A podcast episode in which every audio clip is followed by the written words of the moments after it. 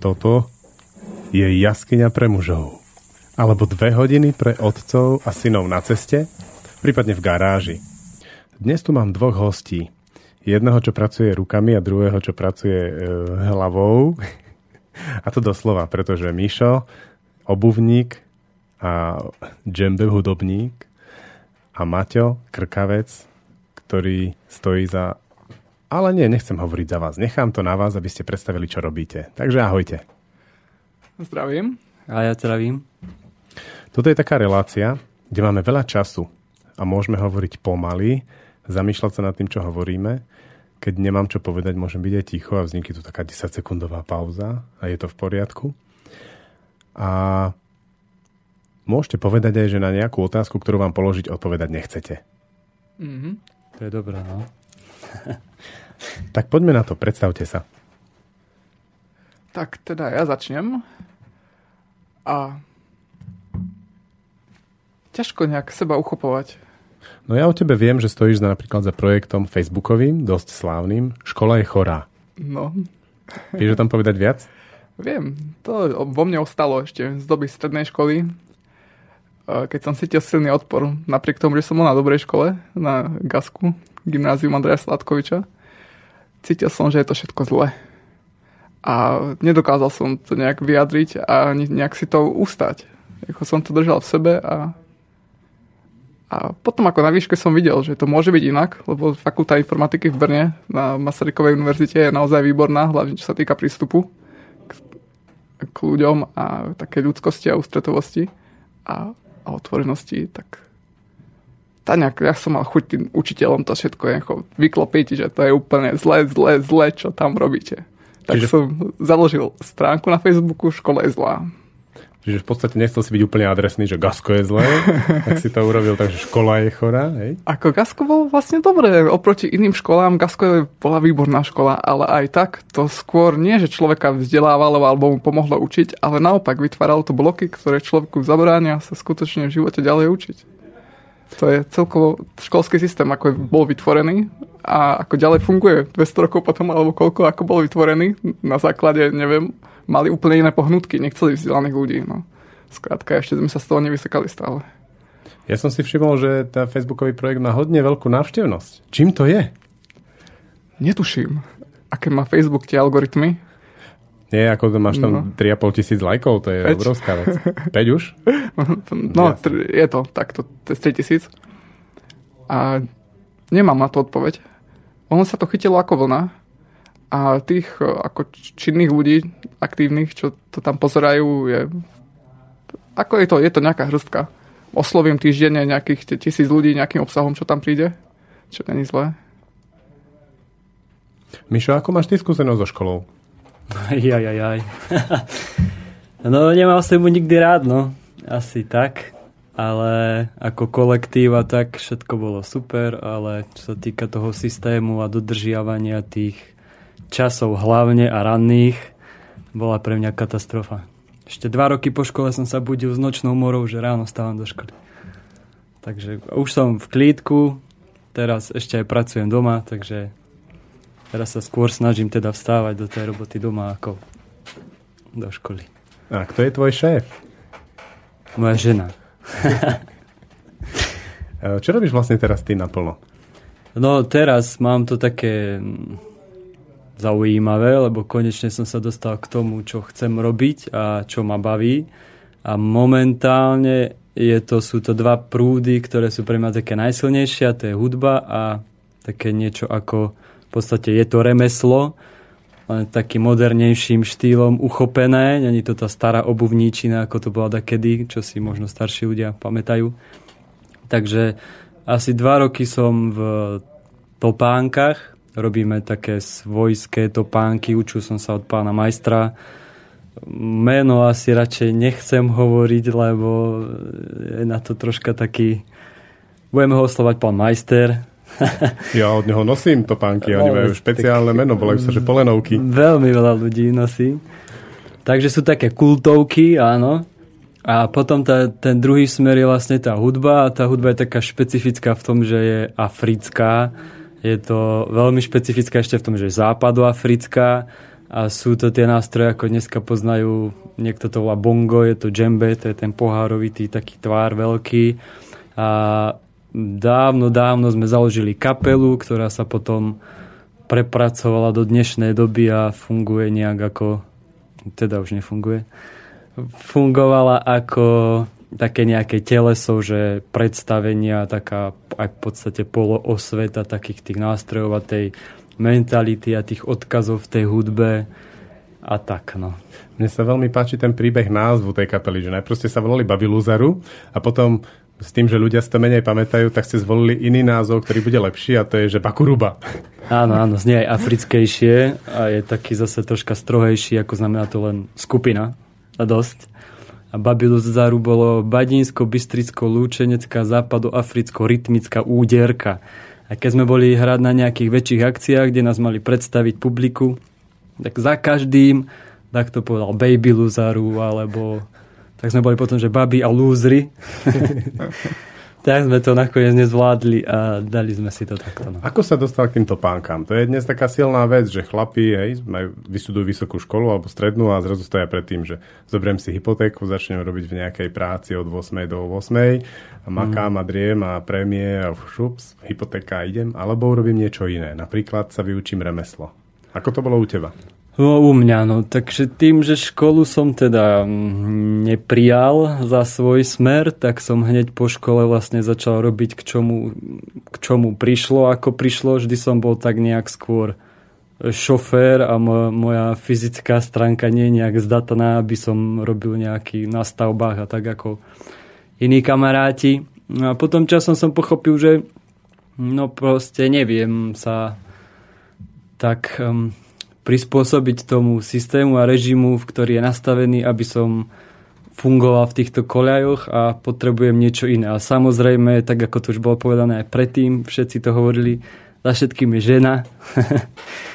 Takže má v tom prsty moja žena a ona nás dala dokopy s pánom majstrom a tak sme si sadli veľmi dobre a fungujeme spolu si dal taký odkaz, že ako keby si počúval minulú no, jaskyňu. Veď, samozrejme. tak povedz o tom viac. Ako to bolo s tou ženou? No ako to bolo s tou ženou? No, tak moja žena je dosť aktívna vo všetkých smeroch. Je to taký oheň. Ja som taká vodička. Čiže ju dala si na jednom jarmoku, videla pána majstra, dala si u neho ušiť topánky a po istom čase, kedy sa človek dožaduje tých topánok, jej, jej došlo ako keby, že ten človek by aj potreboval nejakú ako výpomoc alebo niečo také, že... Topánky nechodili. No, asi tak. Takže, že skús. No tak som zavolal a opýtal sa tak. A to som ešte ho tak v podstate nepoznal. Až keď som ho spoznal, tak mi bolo jasné, že je to človek, s ktorým môžem žiť. Je to istý vzťah a môžem s ním žiť. Že si už došiel to pánky ty, alebo ešte pán majster? Už teraz som v takom štádiu, že už šijem vlastné topánky, že som v podstate kompletne nezávislý až na pár detajlov, ale už sa snažím si to vypracovávať sám a hlavne nadobúdať tie, tie zručnosti, lebo je to celkom také kadejaké, no. Veľa, veľa detajlov. Ako to išlo s tým majstrom? To je taký ako starosvedský obraz nejakého stredoveku, kde je majster, má svojich učňov, on ich tam bije tou palicou. Za Áno, učeň, mučeň, Presne. samozrejme. Ako to bolo u teba? Tak, nechcem povedať, že podobne. My sme si to vždy tak hovorili, ako bola to taká sranda, že učeň, mučenia, pán majster a tak ďalej a tak ďalej. Ale palicou si dostal. Ale v podstate ako je zodpovedný a tú robotu, ktorú on spravil za tých 20 rokov, tak nepristupuje veľmi zodpovedne, čo sa týka kvality výroby a tak ďalej, takže som, som bol samozrejme, že tak posúvaný aj troška drsnejšie, aj nie veľmi, ale, ale to je to presne, čo, čo tam malo byť. A čo ťa živilo pri tom, že nejaký chlap ti tu nadáva posúvať a tlačiť ťa niekde a v škole si to nechcel vydržať a s ním si to vydržal. Čo no, to živili ma dve, dve hlavné veci. No, hlavne fyzicky ma živila žena. a v duševne to boli dve hlavné veci, ktoré bolo to, že som vedel, že už neexistuje návrat naspäť do, do práce takej normálnej. Ako keby som musel fakt, že nemám inú možnosť, tak sa vrátim do toho systému a pracujem. A druhá vec bola taký ten náš sen s tou mojou ženou, že chceme niekde odísť, žiť tak troška mimo mesta jedno s druhým a je to proste tá dielňa, ktorá dokáže u- pokryť tie hlavne náklady, nechceme nič viac nejaké biznisy z toho robiť a firmy, ale proste aby sme mohli prežiť na tom mieste, ktoré si vyberieme. A čo stoja tvoje topánky? Čo stoja? Mm-hmm. No na túto otázku by som asi nechcel teraz odpovedať. Čo ti bráni hovoriť otvorene o peniazoch? Uh, bráni mi to, že ešte stále sa to všetko vyvíja a sú v tom také rôzne smery, ktoré... Uh, takto by som to povedal topánky sa nedajú klasifikovať tá cena do, ako zglobalizovať. Je to od typu kože, od strihu, od všetkého možného. Ale tak, keď to zglobalizujem, tak môžem povedať od tých 50, 60 vyššie. Mm-hmm. Tak Čiže každý pár, ktorý držíš v ruke, tak ty dávaš s tým, že stojí toľko to. No áno, tak tým, že teda môže stať možno inú sumu u môjho pána majstra, ale ako teraz už keď robím sám, tak proste svoju robotu si nejak teda cením, nie že inakšie, máme to veľmi podobné, ale sú tam isté menšie rozdiely. Bolo pre teba ťažké učiť sa pracovať s tou cenou a teraz hovoriť ľuďom, koľko za to chce? Jo, veľmi ťažké ešte stále. Tento svet dneska je proste veľa ľudí tým, že sme zaplavení tým tovarom, tak je to také, že tá Čína nás zlikvidovala, je to celé obuvníctvo tu. A všetci teraz obujú čínsku topánku, hneď sedí, všetko je úplne vymakané. Za dva dní smrdí riadne, ale to nevadí.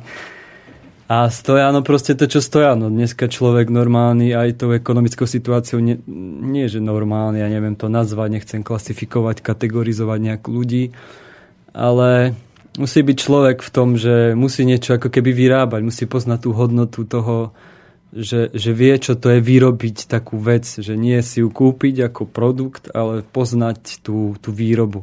A tým, že snažíme sa slovenskú kožu a všetky tieto aspekty tam mať, aby to bolo proste naše, aby to nebolo, máme české podrážky, tak je to v podstate československý produkt a tak to nejak aj prezentujeme a snažíme sa dbať veľmi na tú kvalitu, aby boli ľudia spokojní. Prečo by vlastne si človek mal u teba kúpiť topánky za takúto sumu, keď si môže naozaj kúpiť čiňanky za 20-30 eur? No tak toto je dobrá otázka. Tu by som chcel počuť aj ja od veľa respondentov. Môžu dať anketu na stránku. Skús tak, že prečo by si ty nosil radšej svoje topánky ako čínske? No tak prečo? Tak čo viem, prvé hľadisko ako zdravotné, koža, a tak ďalej. Prispôsobí sa nohe, je to lepší materiál, organický materiál. E, to je jeden aspekt. Druhý teda, teda cez to chodidlo sa vstrebávajú alebo sú tam isté nervové zakončenia, všetky tie možné čo, čo dneska nikto nevie, čo je v tej čínskej topánke. Dneska si pozriem nejaký dokument o, o čínskej bavlne a už chcem chodiť nahý. Takže je to také, no, neviem. A kúpi si človek čínske topánky, teraz si kúpil kamarát. a za 3 dní taký smrad, že to sa nedal vydržať. Už bývalý, Napríklad, bývalý kamarát, hej? Nie, nie, ako je to stále kamarát, slúbil som mu topánky, len tým máme s tým problém, že aj veľa ľudí príde, že chce topánky, ale sú takí, že naraz teraz pre 20 ľudí, že chce to pánky a tou malou výrobou, kým sa prepracuješ aspoň k šiestému, tak tí ďalší to vzdajú. Tak asi, asi to, no. Koľko ti trvá jedny topánky? Jedny topánky, keď zoberiem taký ľahší strich, znie, a keď už vlastne, že nie, nie, netvorím, ako že teraz tvorím nejaký dizajn, ale už to mám zabehnuté, dva dni. Uh-huh. Dva dni. A robíš koľko v týždni? Fú, to nemá nejaké medze. keď sa dá, robím, keď sa nedá, nerobím. To už ako není tam nejaký ani pracovný čas, ani, ani dni, nič. Proste keď, keď treba, tak sa ide. Asi naplno teraz vyťažený? V podstate hej, ale ako ešte stále ma to vôbec neuživí. Takže ako držím a verím. Držíš a veríš. Áno. No, Maťo, ty by si si kúpil od neho topánky? No určite. Ja mám práve ťažkosť s takto, s tými bežnými, čo sa v obchode dá kúpiť. Za to chodím polku, polku roka na boso, alebo v sandáloch. To je najlepšie. No. Aj teraz som tu bosý. No kľudne sa dohodneme a my máme radi zase takýchto ľudí, čo hovoria, že my ničíme topánky, že pre mňa to je človek, ktorý, že aha, tak tebe spravíme a uvidíme. Tam sa vlastne preverí tá kvalita, či, či si to len my myslíme, alebo to v skutočnosti tak je, že sú kvalitné. Výzva. Áno, áno. Počuj, uh, si už lepší ako tvoj majster? Čo to deže? Vyž... Čo, čo, čo, čo, V čom je tvoj majster ešte stále lepší? Neviem, či sa to dá nejak opísať. Samozrejme, niečo máme horšie, niečo... Ale sme hlavne z takých dvoch svetov. On zastupuje tú generáciu ako keby mojich rodičov a ja som tá generácia ich detí a sú to dva svety. No. Oni začali podnikať v tom svete, kedy, to, kedy boli aj peniaze v obehu. Všetci vravia, že za, za tých časov sa veľmi dobre podnikalo. Teraz mi hovoríš o ktorých časoch? 90. roky? No tak, tak, 90. roky, hej. Čiže vtedy, vtedy to šlo, aj ľudia boli takí, neboli až tak prieberčiví a boli takí otvorenejší a vedeli, ani tak nevymýšľali. Dneska proste s touto pánkou je toľko vymýšľania, vtedy mi hovoril, že kedy ani kopito tam nedali a ten človek to rozchodil a nepovedal ani pol slova, ešte bol rád. Dneska to je troška na čo omín a už musíme hasiť oheň. Tak asi tak, no počkaj, aká bola otázka? že v čom som lepší a v čom ešte nie ja, no toto. Čom som lepší? Možno, a to ani není, že lepší, ale som dostupnejší. Mm, asi iní to pochopia z toho nášho hľadiska. Fungujem na tom, mám mobil a internet a tým, že on je tam, kde je, tak nemá ani signál, ani nič, takže ja som ako keby tá spojka, že fungujeme spolu, keď prídu tie objednávky, ja to roz, rozdelím a vlastne tak. Akože ja som... Čo je ty a čo už je on, hej? No jasná. To je zaujímavá symbióza. Hej, a ako funguje, všetko je v poriadku. Takže tak, no snažíme sa obidvaja prežiť tým, že on je sám, tak žijem sa mu troška ľahšie. Ja mám isté tlaky z okolia, hlavne z takej tej rodiny, ale ako aspoň ma to tak viac kope dopredu. Uh-huh. Takže všetko zlé na niečo dobré a snažíme sa tie tie, tie neviem to nazvať, ako také znaky zvonka dešifrovať a že aby nám to niečo prinieslo.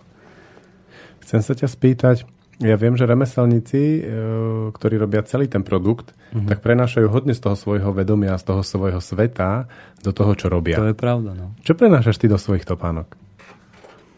Ešte som sa nad tým takto nezamýšľal, ale teraz som v takej tej fáze, ako on mi to kedy opisoval, že bol z toho začiatku, kedy ty robíš túto pánku, uvedomuješ si to, že si tu a teraz, proste máš to šťastie, že ja neviem, že si to ty a že to môžeš robiť a je to proste, robím každú túto pánku so šťastím, že som rád, že ju robím, teší ma to, normálne sa neviem dočkať, aby som pokračoval ďalej a tak, aj to tvorenie. Není to taký ten, že prídem a že ja rýchlo to pánka a peniaze. Je to teraz ako cítim, že je to veľmi, veľmi dobré. Tak ak sa prenesie to šťastie a to taký ten elán do tejto pánky, tak som len rád. Ja viem, že som k týmto pánkam prišiel tak veľmi uh, že mi prišli. Že aha, si aha. prišiel, že mám topánky, takéto topánky, či niekto, niekto ich nechce, nebudú mu dobre. Ja som si ich obul a hneď mi sadli, zaplatil som a bolo. Úplne aha, bez akéhokoľvek dopytu. A vlastne rok v kuse som ich nosil na nohách a veľmi som sa tešil z toho príbehu. Hmm. Že ja viem, kto tieto pánky ušiel, ušil ich celé, nebolo to, že 20 znudených robotníkov za pásom. Hmm. A neviem to popísať, ale robilo, robilo mi to nenormálne dobre. Mať príbeh za tým, čo nosím. Áno, áno. A takýto mám aj opasok. To bolo od majstra Maďara na Jarmoku, ktorým som sa o tom porozprával Aha. a ten opasok nosím veľmi rád. Áno, áno, je to osobné. No asi tú, tú, osob, tú os, osobnosť do toho má tie osobné pocity, aby to človek aby to človek potom precítil. A hlavne je taký citlivejší človek, hej, ako aj ty vnímavejší, tak Niek, pre niekoho je to kus, ako sú aj ľudia, ktorí hlavne na jarmokoch prídu a je ich málo. A, ale sú, že proste to kúpia ako taký ten produkt a majú týchto pánok veľa a chcú mať niečo iné a kúpia si to nosia to možno dvakrát do roka, že je to proste pre nich iba taký kus ďalší. A potom sú ľudia ako my a ty a vy, ktorí už vlastne ani netopánky nechcú a cítia, že áno, je za tým ten príbeh, poznajú. Každá tá topánka vytvára proste osobný, osobný taký vzťah s tým človekom, ako aj s nami, ako ja teraz s tebou, tak každá predaná topánka niektorému z tých, vlastne každému z tých ľudí je taký osobný vzťah buď so mňou, alebo s pánom majstrom. A pán majster má teda riadne veľa kamarátov a kamarátiek. Odhadni to v číslach. To sa nedá. Stovky? U, o, mo?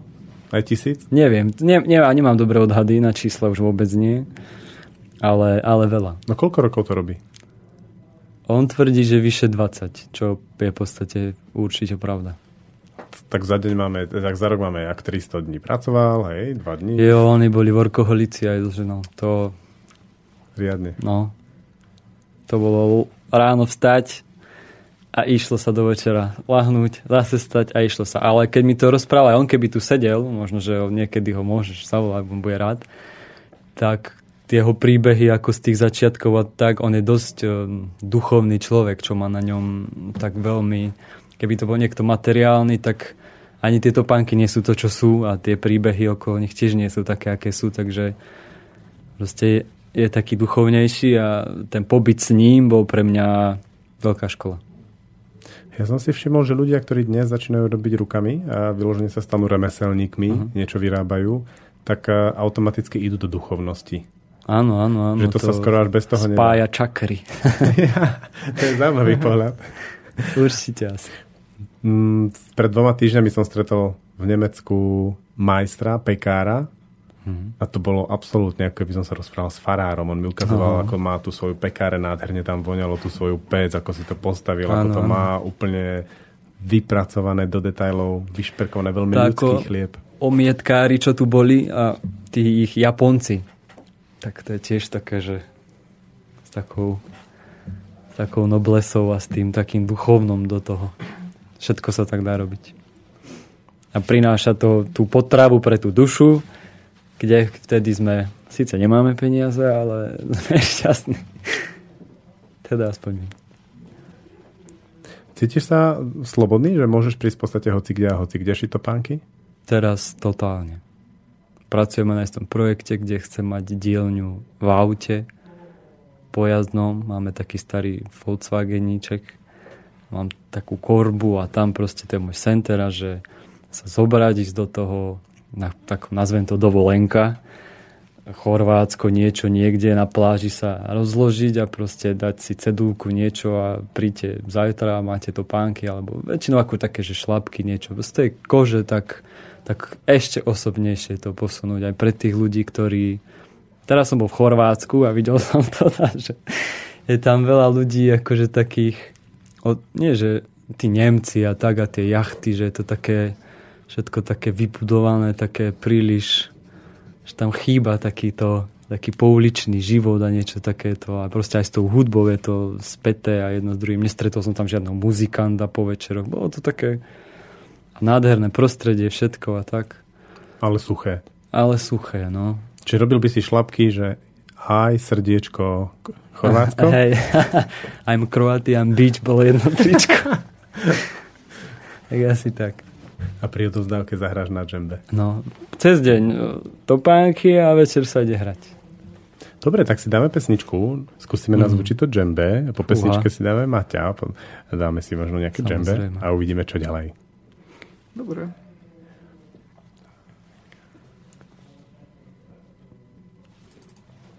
Môžeme spievať.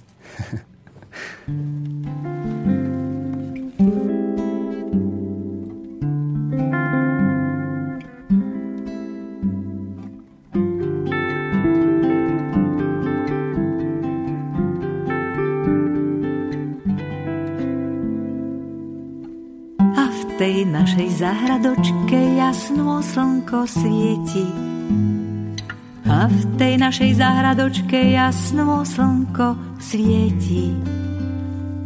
Nasiala tam moja milá, nasiala tam moja milá, všelijaké kvety.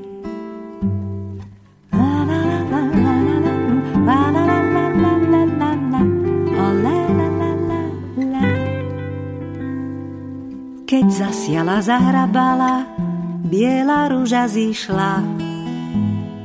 Keď zasiala, zahrabala, biela rúža zišla. A to bola moja milá, a to bola moja milá, sama za mnou prišla. A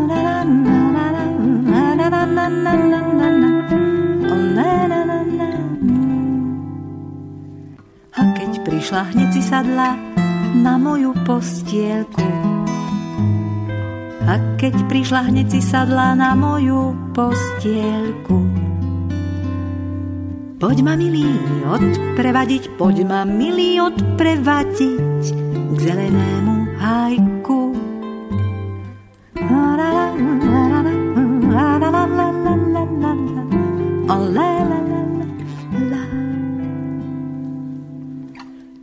Odprevadiť ťa nejdem, môžeš tu nás zostať. Odprevadiť ťa nejdem, môžeš tu nás zostať.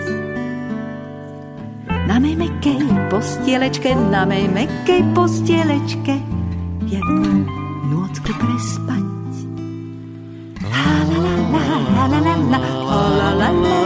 Keď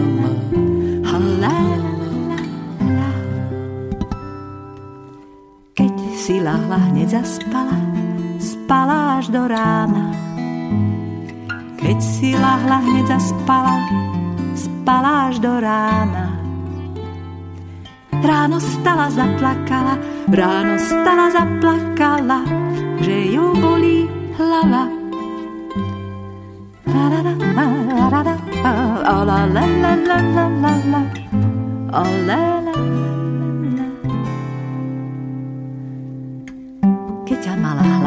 hlavka boleť, mohla si povedať.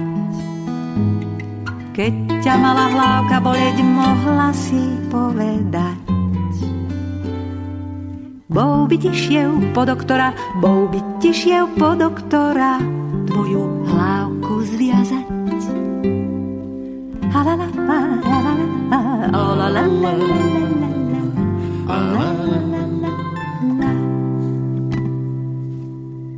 Tria doktori k nej prišli, tak hej povedali. Tria doktori ku nej prišli, tak hej povedali. Ak to bude do večera, bude chlapec, lebo dcera, tak hej, hneď uhádli.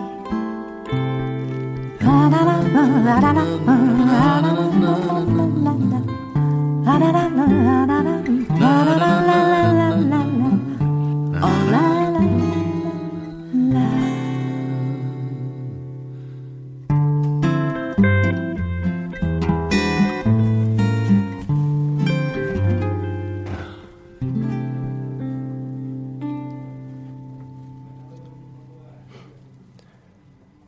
jaskyni pre mužov mám Miša, obuvníka a hudobníka a Maťa, mysliteľa. Momentálne píšeš knihu. Povedz o tom viac.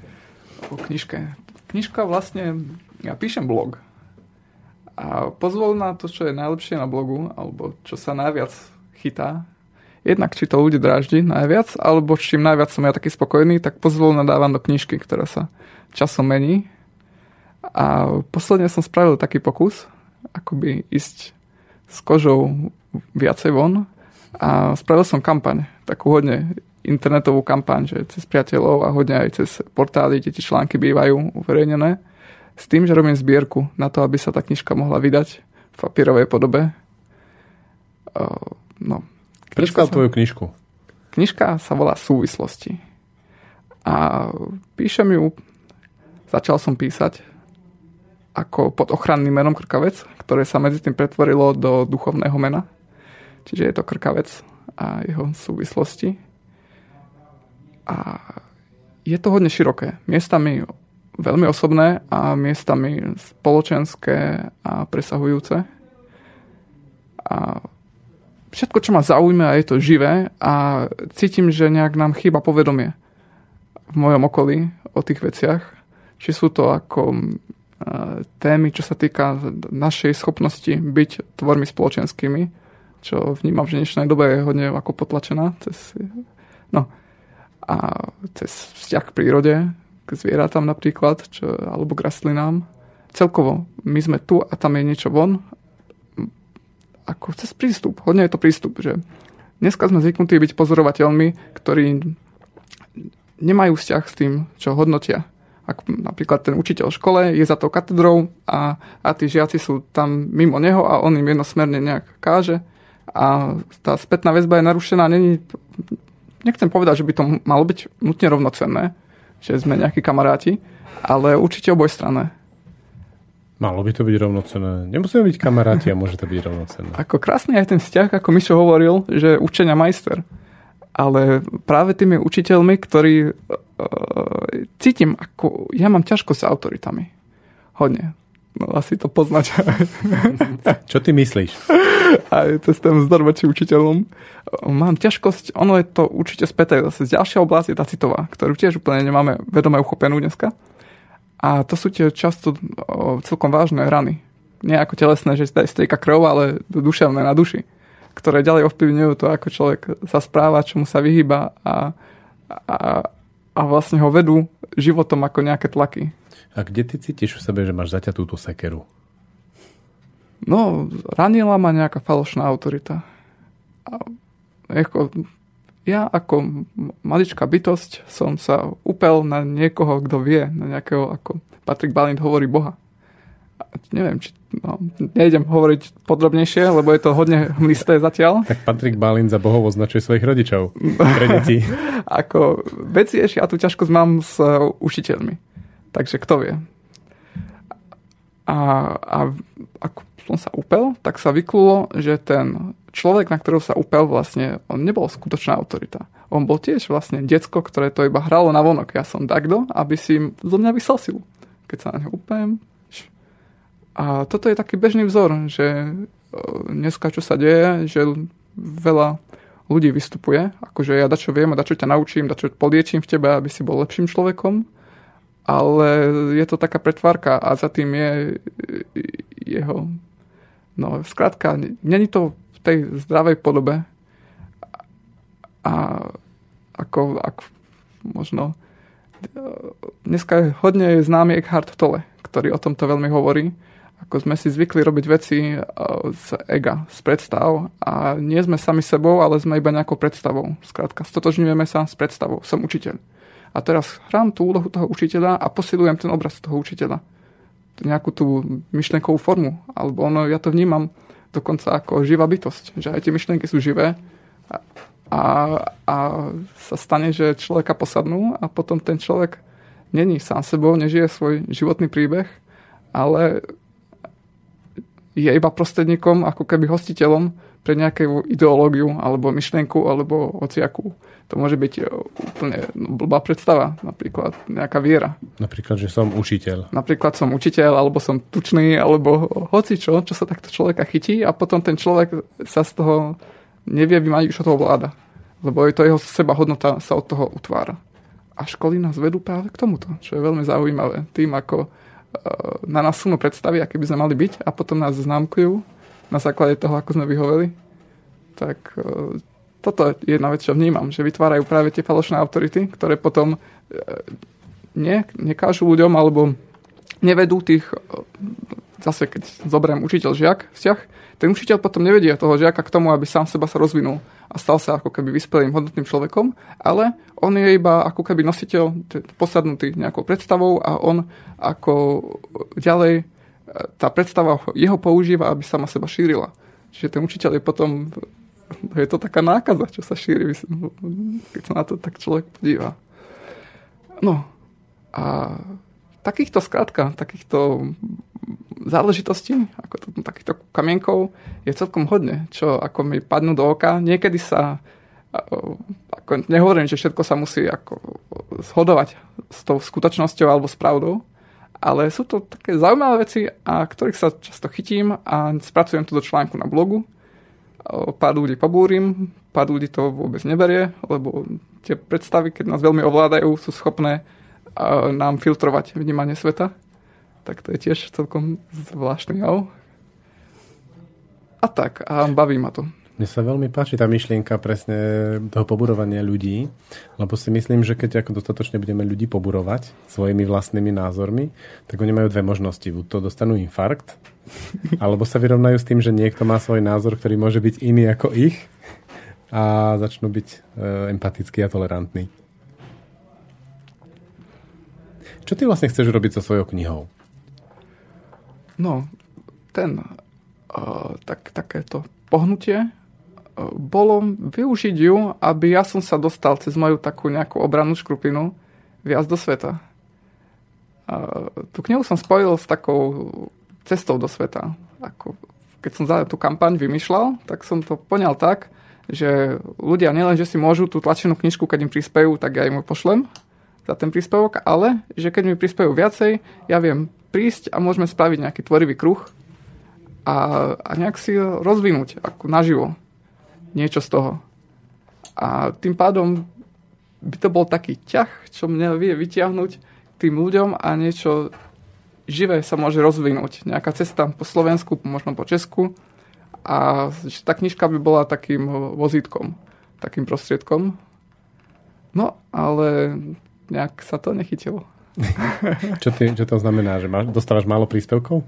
Uh, hej, tak už je tá zbierka v polke a Zatiaľ mám desatinu toho, čo som si vytýčil, že by bolo to najmenej. Tak možno vydáš iba dve desatiny tej, uh, tej, tej, um, toho množstva kníh, čo si chcel? No, tá zbierka je nastavená tak, to je portál startovač.cz, že keď sa nenazbiera tá hraničná čiastka, tak sa všetky príspevky vrátia naspäť tým ľuďom, čo prispeli. A, to jasné. bolo také vzrušujúce.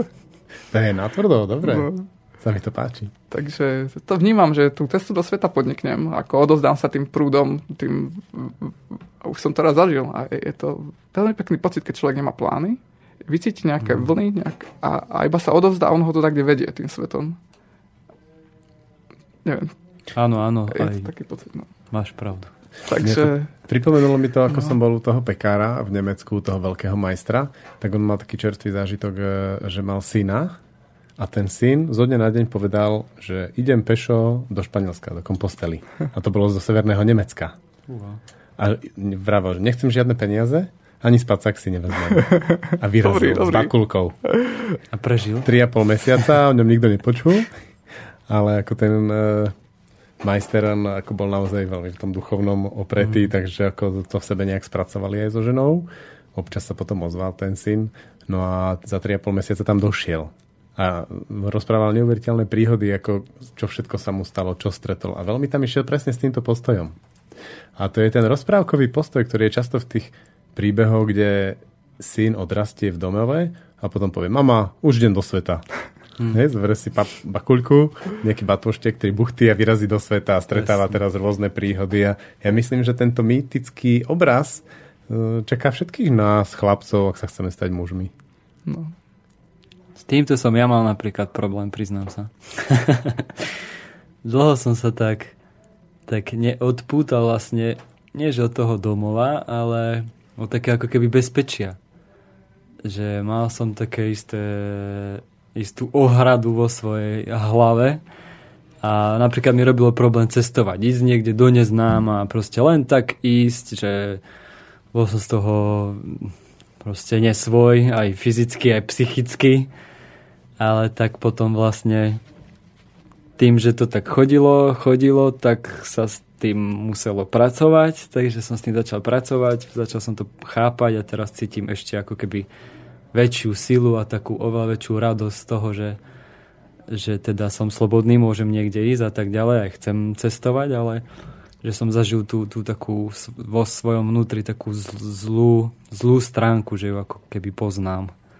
Ale tí Janovia zápesníci, ktorí ostávajú doma napriek tomu, že všetci ostatní už sú z domu von, tak tí spravidla v tých rozprávkach získajú najviac. No, možno dať, čo na to bude, no.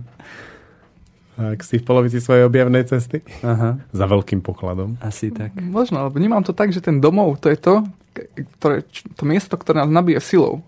aby my sme potom mohli do toho sveta No. už ísť s nejakým rázom. S nejakým rázom. Čo sa stane, keď tam budete príliš dlho? Pre mňa je cesta, keď niekde idem, tak... A myslím, čo sa stane, keď Ne? budete príliš dlho doma? Ja, ja. No to isté, ako keď si príliš dlho preč. Podľa mňa. Ja mám pocit, že dneska tí ľudia sú príliš dlho doma, pretože im to nedokáže dať silu ten domov. Nedokážu Aj to v procese, ako dospievajú, si tú silu prijať. Súvisí to podľa mňa s tým, že ten domov už není to bezpečné prostredie. Už e, často tí rodičia tam sú na nás nejaké tie predstavy spojené s, e, s tým, že aby sme vlastne naplnili ich príbeh. Nie, nie náš. Často je to t- ten vzťah, že ja som nemohla vyštudovať, tak ty môžeš, tebe dám všetko, aby teraz si mohol naplniť ten môj sen. A, a tieto, to, tak, takéto nastavenie vyvolá, uh, že to, tam je otvorené bezpečné prostredie. To dieťa sa potrebuje brániť a tým pádom nie je schopné prijať ani tú silu, ktorú tí rodičia mu dávajú. A, a tým pádom nenachádza, ako nikdy nenastane, že skrátka sa to nenakopí do tej miery, aby ho to vystrelilo toho sveta. Ale ostane možno ešte aj, tam bude určite hromada iných dôvodov, toto je možno jeden z nich. A prečo ostávame stále uviaznutí a nejak si nedochádza k tej ceste do sveta za dospelosťou. Syn má 50 rokov, matka má 80 a stále je tam na tej hrudi, ona mu varí, žehlí, stará sa o ňo. Už no. také extrémy, ale ako je- sú aj takí, no. Ako, ale, no, toto je taký extrém. Ale čo pozorujem, že sa deje, je ten Matrix. Matrix je to je taká zaujímavosť, že koreňoslovne to súvisí s matkou. Že každá tá inštitúcia, korporácia v podstate preberie tú úlohu nejakej duchovnej matky. A tí ľudia, čo sa vlastne po- poskytuje peniaze pre toho človeka, dáva mu zázemie, nejaké niečo pevné, čo sa chytiť a zároveň stavia pevné hranice, za, tie sa nejde. A to sú také črty, čo vlastne má tá matka. A jednoducho človek síce vyjde o, z tej rodiny, akože, ale nevyjde do sveta, ale iba do nejakej e, takej skrytej podoby Ďalšie, veľkej ďalšej matky. matky. No, Do lona ďalšej matky. no. To je zaujímavá idea. No a potom remeselníci vlastne to musia rozbiť. Pokiaľ si nevybuduješ svoje vlastné impérium, Mišo. No, veď asi, tak. Baťa to urobil. No, napríklad to je ako dosť zaujímavý človek na také niečo. Aj v dedine, kde pán majster žije, tak na ňo vždy kričia cez branu Baťa, doma si a tak akože je Baťa. A tieto topánky, ešte keď sme pri tom Baťovi, toto sú vlastne starobaťovské strihy. Že to je tieto pánky, čo teraz šijeme a šije, tak to sú tie staro, starobaťovky, no, s ktorými v podstate asi to celé začalo. A ako Takže ste možno- prišli k tým starobaťovkám? No to je tiež veľmi zaujímavý príbeh, ktorý má on. Ja ho možno nepoviem presne niečo, ale za tých čias komunizmu sedeli v raku a prišiel tam nejaký jeho kamarát a s ním prišiel nejaký ďalší, ktorý vlastne nepoznali. A ten vtedy robil tieto pánky. Odkiaľ ich mal, alebo ako možno, že robil pre Baťu a nejak to tak ako vykumštil ale vlastne on ich robil a vtedy ich tam vyložil na stôl v krčme, že mám tu pánky, ako teraz, chce niekto. No a vlastne, že sa mu to dobre predávalo a tak, až sa tak nadchli, že wow, toto a toto a takto. Samozrejme, že prvá tá idea je ako taká tá finančná, že, o, že toto je dobrý biznis. Až potom s tým odíde finančná, príde tá druhá, keď to pôjde do praxe. Keď z toho ten biznis nie je. No, asi tak. Že duch prichádza vtedy, keď končí dobrý, biznis. keď nie sú peniaze, no. A, a vlastne tak, no nejak je za tým kaďaká história, keby som to teraz um, povedal, tak možno dopletiem veľa vecí, to už do tohto sa nejdem púšťať, ale, ale v tomto zmysle, no, že proste tiež to od niekoho niekde. Potom to začali robiť ne, asi spolu s kamarátmi, no a tam presne prišiel napríklad aj ten taký zaujímavý mm, moment, čo je aj pre mňa, že tí kamaráti sa pustili do takého do takého biznisu ako biznisu. Že proste, že napríklad zriadiť si tú dielňu a už proste produkovať a nerobiť to tak um, cigánsky doma toto všetko a po krčmách predávať, ale ako taký ten seriózny baťa štýl. No a stroskotali, no. Zatiaľ asi v podstate každý, čo to vyskúšal týmto, s touto cestou, nejak neúspel. Čiže dobre, tak v malom, v malom a cigánskom. Tak, tak, tak. Mišo, zahraj nám na džembe. Fú, no takto som sa bál, ale keď nástojčíš... Mišo, zahraj tú našu. tak uh, neviem ako s týmto mikrofónom, no uvidíme. Buchneme, vypočujeme, či tu aj dačo nebude rezonovať. Môžem ho chytiť k tomu bubnu. To nie, uvidíme. No, dobrý zvuk, aspoň ja mám celkom.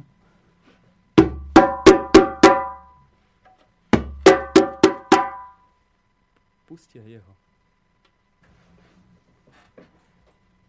Máš?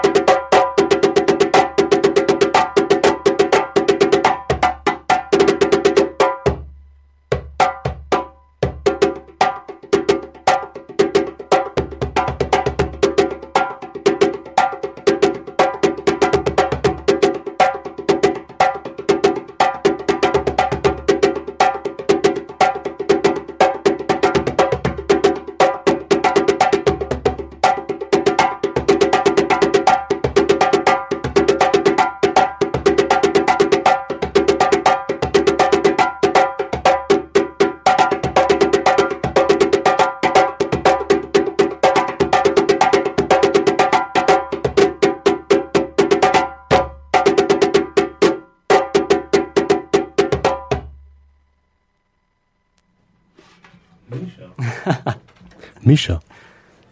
Áno. Ty si zjedol mikro, uh, metronóm. Tak, už sa ten čas, no. A to je zvláštne, že solový bubeník, alebo to je ako solový gitarista, často v metalových kapelách alebo v iných, mm-hmm. že oni nemajú až tak veľa rytmu zjedeného. Tak toto je Afrika. Afrika je vlastne asi pre mnohých tam, kde to vlastne začalo. Sú okolo toho rôzne príbehy, práve to ma k tej hudbe tak potom pritiahlo úplne na 100%, že napríklad džembe znamená všetci spolu. A je okolo toho, sú okolo toho rôzne príbehy a oni majú veľmi radi príbehy, proste nevedia písať, nemajú rádia, nič, takže všetko funguje ako dakedy u nás, tá čistá taká ľudová forma, sú tam ľudia, ktorí sa volajú grioti, to sú ako keby chodiaci, chodiace knihovne, sa hovorí, že keď zomre grill, tak ako keby vyhorela knižnica. A oni vlastne odovzdávajú tie príbehy a v každom tom príbehu je ten odkaz pre tú generáciu a všetko je to dosť morálne a duchovné, akože sú za tým veľmi silné veci, ktoré, ktoré si myslím, že aj ostatných ľudí, ktorí sú v tom zainteresovaní, ako z kapely a tak, že ich k tomu pri, priviedli. Že to nie je len také ako niekto tak prvoplánovo, že teda búcha na bonga, ale je to proste tiež to duchovno. Vieš povedať, ako si sa ty dostal k džembe, ako k nástroju? A čo ťa stálo naučiť sa na neho hrať? no, tak viem. No, proste tínedžer s, s citom pre hudbu, to asi každý cíti už aj vidno na tých deťoch, že keď pustíš hra Michael Jackson v rádiu a už, už si ideš, tak dieťa má cítenie, tak asi takto som to mala ja a keď som začal pozorovať, ako už som cítil, že chcem nejakú hudbu robiť, tak som chytil gitaru a pozerám, že fú, to, na to sa ako hrá s tými prstami a takže to, nie, to je strašne ťažké. Videl som iné nástroje ako dostupné vizuálne, tak som, že to nemám šancu sa, na, nemám čas ani šancu sa naučiť hrať na nejaký seriózny nástroj.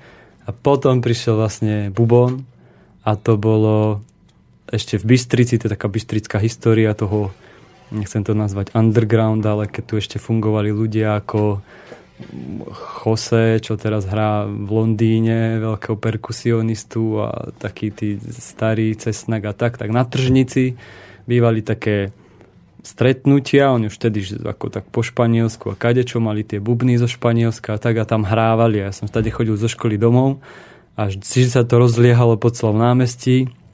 Tak som tam vždy prišiel, kúkal sa, že wow, wow, wow a že tak toto je nástroj, ktorý by som chcel. No a potom to prišlo tak nejak. Kamaráti z okolia prvý doniesol tiež takade zo zahraničia to bol ešte rengen plúc na tom natiahnutý, to taký umelý zvuk. Všetci sme sa chodili na rengenovať plúca, aby sme mali blany. A, a vlastne tak to začalo. No, našli sme pár chlapcov, čo s drevom robili, že a ja vám vyrežem, tak a tak. Ako, neboli to nejaké super nástroje ako teraz, že to africké drevo je to je proste, to je slnko a to je, to je tvrďarina, to má zvuk mm, taký, ako sú aj u nás dreviny, ale je to spracovanie, no má to tam tisícročné tradície, no my to mali. Ešte sme ani tušili, že to bol džembe alebo niečo, no a dlho, dlho sa hralo. Potom prišiel prvý internet a s prvým internetom som narazil na, sa volal, že Igor Holka z Nitry a on mal kamarátov v Senegále a on doviezol bubny a začal ich predávať. A to vtedy bubon stál 8 tisíc korún to bolo dosť, no. Tak som brigádičky, zarobil som si na prvý, doniesol som prvý, všetci, wow, tak to je raketa. tak som bol hrdý, že mám africkú raketu. tak sme začali hrávať na tom jednom, alebo si hovoríme, že fú, to jeden nestačí. Tak sa zarobilo na ďalší, na ďalší a už potom sa to len nabalovalo, nabalovalo, chodili rôzni ľudia, všetko a už, už sa to proste zopínalo do dnešnej podoby. A hlavne ten bubon je pre mňa ako hneď také vyjadrenie, že máš tam tri zvuky, a samozrejme my ako čo hrám dlhšie aj viac, ale žiadne akordy, študovačky, neviem čo, proste sadneš za to a ideš. A keď ti telo ide v africkom rytme a duchu, tak to ide? No, tak ako problém je v tom, že, no problém, špecifikácia je v tom, že tá africká hudba, hlavne na tom džembe je, to je reč, to je cudzia reč. Oni, oni, oni nevnímajú hudbu ako my, že teda nejaký súzvuk tónov, ktorý ti niečo ako tak rezonuje a proste robí ti dobre. Oni to majú fakt, že reč, proste každý ten tie údery a tak dokážu hovoriť cez to a aj tie ich ceremónie sú, hrá sa to na rôznych príležitostiach, či už okopávajú a kadejaké mm, obriezky. a kadečo. Proste je v tom veľa rečí a oni poznajú to vyjadrovanie a častokrát, keď ten taký nezainteresovaný človek vidí hrať tých takých rúc Afričanov z tej dediny, tak tá hudba je chvíľu, aspoň, alebo tie sóla, ten, ten solo bubeniek, taký rečník, že, že čo, čo hrá, že pre Boha, alebo tak. Proste nedáva mu to zmysel. No. Ale to sú to len taká špecifikácia, čo, čo už vidí tak hlbšie. Do začiatku je to proste áno, zvuk, ktorý... No a bubny majú kadejaké... Nie, študoval som tak nejak do hĺbky, že tie rezonančné vlastnosti a tak. Pre mňa to je nástroj, ktorý, ako každý iný, ktorý ťa sprítomní. Ako náhle začneš hrať, tak ťa to sprítomní asi tu a teraz, asi presne na tom mieste, kde si a, a proste robíš to, čo robíš. Není tam priestor na, na myšlienkové toky na všetky strany, ale to proste ide do jedného prúdu a vypustí všetko. Tak asi tak nám to potom tak... A potom prišiel africký tanec, s ním dievčatá. A no. už to bolo akože nás to všetkých, že wow, už to stalo takú formu, lebo tanec bez tej hudby tam nie je celok. Ani hudba, ani, ani tanec v podstate môžu bez seba existovať, ale netvoria celok a nenaplňajú tú podstatu. No a keď to prišlo, síce v takej forme ako je, no tak sme Slováci, aj keby nás videli tam nejakí profíci, tak si tak akože sa pousmejú. Ale oni sú radi, keď sa šíri kultúra a tak ďalej.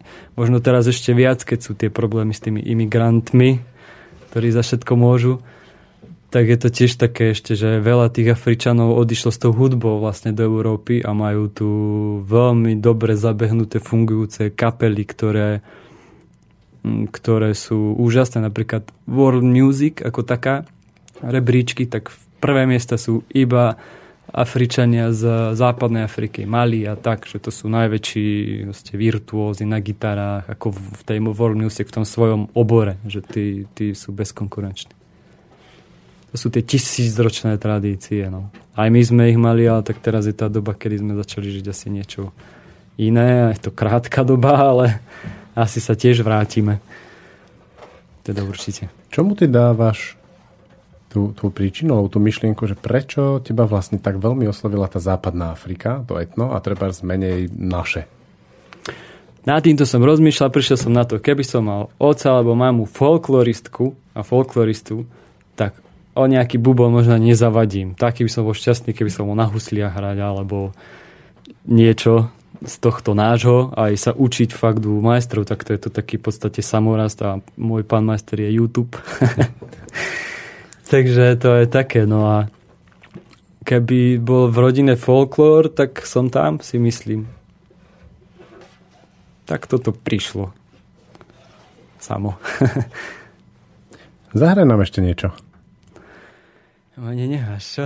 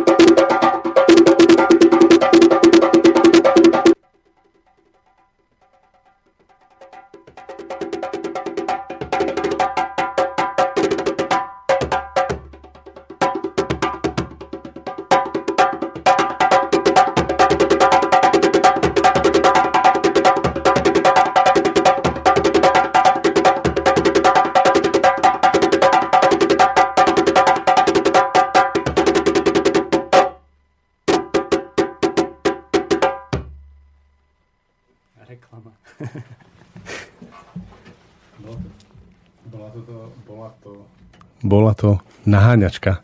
Hej, troška ako no. Ale čaro to má proste, fakt tam, kde to patrí, v tej prírode, pri tom ohni s tými ľuďmi, tak to sú, to je on čo. Povedz o tom viac. Povedz o tom viac, no ono to bolo, teraz to už nie je. Je to taký vývoj asi aj tak z nás, vlastne aj s tou kapelou, troška sa to teraz rozpadlo. Je to ako citlivá téma čerstva, o ktorej nechcem hovoriť, ale ja si myslím, že sme sa rozpadli preto, že sme stratili kontakt s tou zemou a s tou Afrikou ako takou, že, že to sú pódia skúšobne a nie sú to proste tie lesy, hory, lúky a tak ďalej. A takéto budovanie skôr toho mena ako toho toho duchovná, také... No, no je to také štilizované, keď ti proste aj teraz ideme hrať na pohodu, je, že wow, pohoda, ale nie hrať ako na pódia, ale proste je to čisto ako keby biznis, alebo ako to nazvem, proste si ťa klient objedná a chce nejaký happening. Ale určite sa tam aj ľudia, ktorí budú z toho nadšení a sú ľudia, ktorí možno nie. Ako no, ste sa dostali na pohodu? Tak tým fungovaním tých 7 rokov, či koľko sme to už aj nepočítam, proste kto na teba niekde natrafí. No. Takže tak, asi zavolá, videli sme, počuli sme, ste schopní. asi sme. Takže na pohode si dáte posledný koncert. No nejdeme tam všetci, lebo tak ako podmienky a tak, oni aj s tými lístkami, to je riadne teraz, ako keby to bolo niekedy, tak nás poďte desiati, ale teraz už aj každý lístok je pre nich asi veľmi rozmysliteľný, komu ho dajú. Takže asi tak, no ja neviem. Nebudeme všetci, ale nie, posledný koncert bude na Šumiaci. Na festivale Šumenie a tam si myslím, že No posledný, to je posledný, čo je posledné. Že nikdy nehovor nikdy. Hej, podľa mňa to nebude určite posledný, ale môžeme to dať do takého obalu. Tak bolo by to také komerčné, že posledný koncert hej, kapely. Hej. To sú také naťahovačky, vieš, ako tie kapely staré, že skončia a teraz zrazu výjdu zase a vypredajú štadióny. Hej, tak ako Nightwish teraz na amfiteátri, No, vieš, asi celou to- Bystricou sa to nieslo po tých 12 či 15 rokoch. Asi 13. tak. No a proste to šumenie bude, to spojenie tej ľud, ľudovej kultúry, sú tam mladí ľudia z toho šumiacu, aj naša tanečnica Inga e, je z toho, je zo šumiacu, z toho, je zo šumiacu a vlastne fungujú tam veľmi zaujímaví ľudia, čo sa týka takého prelínania tých kultúr tej dnešnej doby, ako toho folklóru a toho, isto poznáte Buchaj Tramku a No.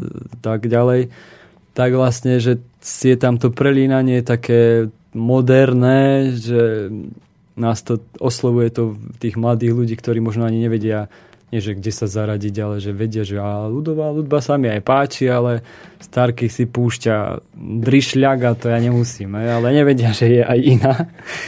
tak asi v tom štýle, že tiež s tým prichádza veľmi pekná vlna a tým, že sme my vlastne tiež ľudová hudba, len z opačného konca, alebo teda no z Afriky, tak je tam isté spojenie a chceli by sme to tak nejak prezentovať. Na etnohudbách, na folklore, vôbec na ľudovkách celého z rôzn- z rôznych častí sveta, to nie je podstatné, som si všimol, že ona znie ináč, keď to robia ľudia, ktorí žijú ten život, Mhm. ako vlastne tá ľudovka funguje a ako tá ľudovka fungovala takedy. A takí, ktorí sú naozaj, že majú nejakú normálnu prácu a len ovládajú ten nástroj a hrajú tie ľudovky. No, to je áno, veľký rozdiel.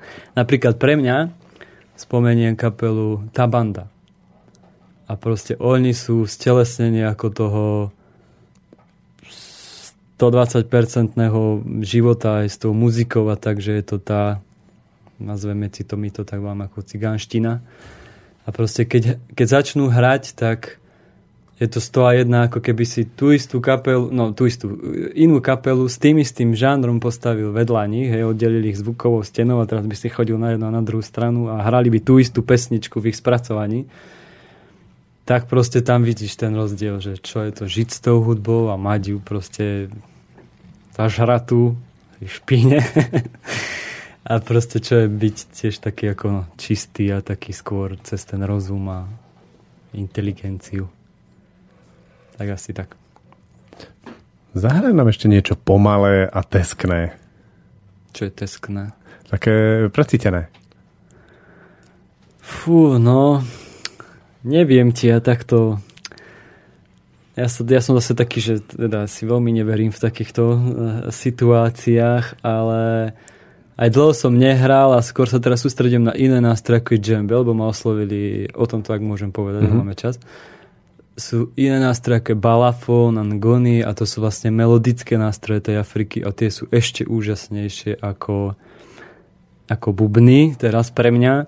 Ten balafón to je napríklad nástroj mieru, kde sa vždy na ňom hrá, keď je nejaká nezhoda, alebo také niečo, že vlastne oni to tak opisujú, keď je v dedine nejaký dlhšie tak rušno, alebo niečo, vytiahnu sa balafóny, zahrá sa, hneď sú všetci spokojní a je kľúč, všetci si zatancujeme, vypočujeme. No a neviem, či si počul ten nástroj, alebo či ste počuli, proste je to niečo ako xylofón, ale je to také to špinavé, že je to proste z toho lesa, tam to vytesajú ručne z toho stromu.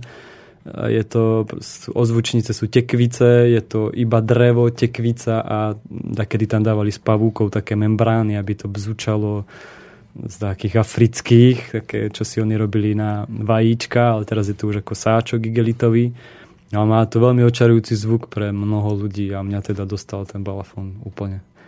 A to ngony, alebo tá kora, to je zase ten griotský nástroj, to sú tie knižnice, kedy to je v podstate ako gitara, že hráš tú melódiu a teraz rozprávaš ten príbeh. Prídeš, oni to majú aj také, že deti si usadia, zoberie tú koru a hrá a porozpráva im tie príbehy a to je akože taká pre mňa veľmi silná škola. A to je preto pre nich tá autorita, že vlastne im nič, ako teda nič, ničoho ťa neskúšajú, nič ti netlačia, ale ti to podajú touto formou. A tie deti sú úžasné, ako keď potom vyndú niekde, alebo tak, tak sú také, že proste vedia, čo sú to korene a vedia, odkiaľ sú, prečo sú odtiaľ a čo je za tým. A nemusia sa hľadať niečom inom. Zahráš nám teda pomaly? No, môžem skúsiť.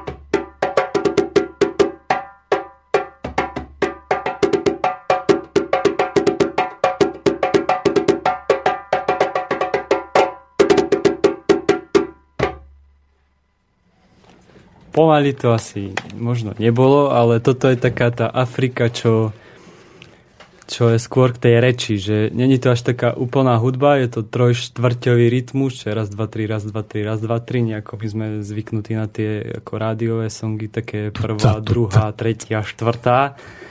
Je to proste tá Afrika je v, tý, v tom trojkovom feelingu taká, je to také, že aj ti je teplo pod stromom, ale mrví ťa, že musíš dať čo.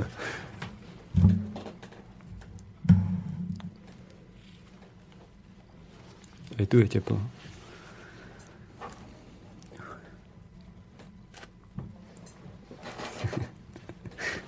Tak čo, chlapi?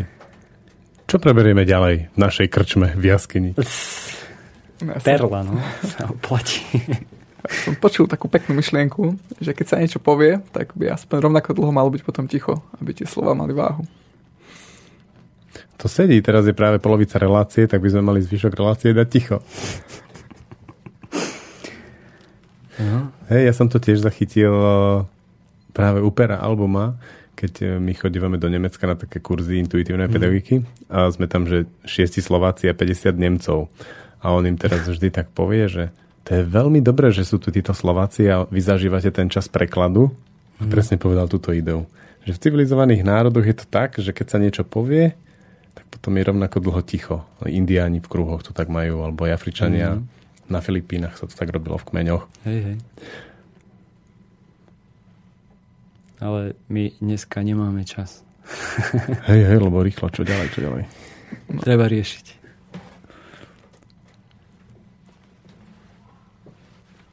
Je to také hltanie bez trávenia. Je to taký, no... Mal som, z Brne som bol so šermiarmi, keď som tam študoval tam si robili srandu jeden z druhého, že sú ako prietokové ohrievače, keď sa šlo na pivo.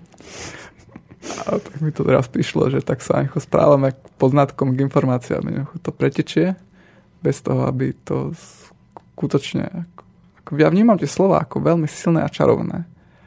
Ale skrátka dneska sa to ne, nie, že vytratilo, ono to tam stále je. Ale no, Ja mám taký mysteriózny obraz uh, s jednou vecou, ktorá sa udiela teraz na festivale Radi s deťmi, ktorý organizujeme. Tento víkend bude zase. Mm-hmm. A, za, a minule sme, zakla, sme vyskúšali jednu dielňu a tá bola, sa volá Príbehy. A to bol presne ten obraz, ako si ho ty Mišo povedal, že sedia tí grioti a rozprávajú teraz rôzne veci, ktoré mm-hmm. prídu. A to bolo, že tam prišli ten starý pán, 84-ročný, sa mm-hmm. posadil a my sme, nemal prípravu a iba sme sedeli. A akorát ja som dal inštrukciu divákom, aby sa nepýtali tak ako inokedy, že ako mm. mám urobiť toto, čo keď ma deti neposlúchajú. A tieto otázky na know-how, mm-hmm. ale čisto, aby to nechali na ňom. A on zase mal inštrukciu hovoriť iba príbehy. Mm. A boli sme ticho, on bol taký nesvoj, robil to prvýkrát v živote, hodne sa tak hambil, on je to zhamblivý. Ale potom to spustil. A vlastne hodinu a pol z neho išli príbehy, ktoré často spolu ako nejako nesúviseli, ale tak ako mu prišli. A bolo to veľmi hlboké. To bolo veľmi presné, ako sa to dotýkalo našich vlastných životov a ako to tam tieklo. A vlastne bez tejto skúsenosti by som nevedel, ako to vlastne je s tým, keď nejaký starý človek sedí a rozpráva na ostatným niečo zo svojho života. A bral by som to len ako nejaký televízor, že zábava. Ale tam toho prebiehalo o mnoho, o mnoho viac. Pre mňa bolo obrovské objavenie, ako sa to dotýkalo ľudí tak ako zažil som veľa dojemných televíznych e, filmov alebo seriálov alebo niečo, čo som videl v televízore, ale tam úplne nie je tá kvalita toho, toho ozajstného živého človeka, ktorý v prítomnosti dáva to, čo tam patrí. Mm-hmm. To bola veľká sila. Sú rozprávači príbehov, no. Jedného sme teda poznali. Andras Košic? Nie, nie, nie. Ako to bolo také, že taký z, z Rainbow tom Tumps a má aj stránku a tak a on vlastne je taký ako pre mňa jediný, ktorý to tak bere seriózne, nie seriózne, ale akože to poňal, že je proste ten storyteller a rozpráva tie príbehy, že si tam zvolá proste tých ľudí a má tie príbehy a je to, je to veľmi zaujímavé, no. Dneska to tu chýba, akože tie príbehy sú v amerických filmoch alebo tie naše príbehy z tých starých inscenácií, ale tak ako takéto živé, no, že s tým, ako aj my na tej lúke a tak proste, že také, to bolo asi pre vás také, že to bolo, že bol pred vami a, a bolo to tam, ešte keby ste boli fakt, že nejaký večer a oheň a tak, že ešte, ešte sa to viac umocní. Záleží na tom mieste, kde príjmaš tú stravu. Či je také umocňujúce. Hej? To miesto a ten človek. Mm. Že Sám ako to určite, no. Aj... ako náhle ten rozprávač padne do nejakého takého sebastredného divadla, tak sa to vytratí. Môže to byť vtipné, Mm. ale to je všetko. Tá strava, tá výživa, tie minerály a No, no, vitamíny no, odtiaľ no, úplne no. odídu. Asi tak. Tak pustíme si pesničku. Nedvekšeho rozkošu, jak u starej baby.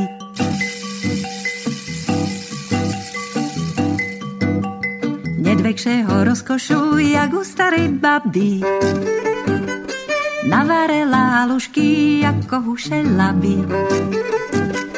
Navarela halušky, jako huše laby. Neznala ich o pepric ani o šafránic. Neznala ich o pepric ani o šafránic. Na postel položiť, za šeguním zváliť. Len na postel položiť a šeguním zváliť.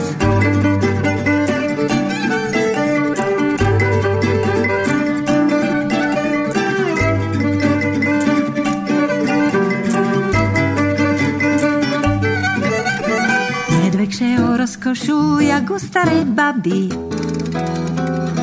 Nedvekšeho rozkošu, jak u starej baby. Navarela halušky, jako huše lápy. Navarela halušky, jako huše lápy. Neznala ich o petric ani o šafránic. Neznala ich o pepric ani o šafránic. Len na postel položiť sa šeguním zválic. Len na postel položiť a šeguním zválic.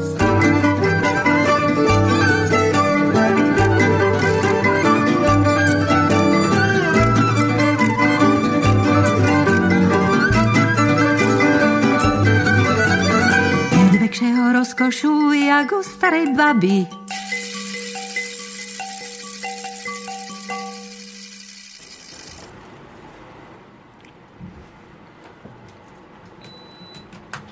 To, čo môžeme urobiť teraz, je napríklad začať sa rozprávať o ženách.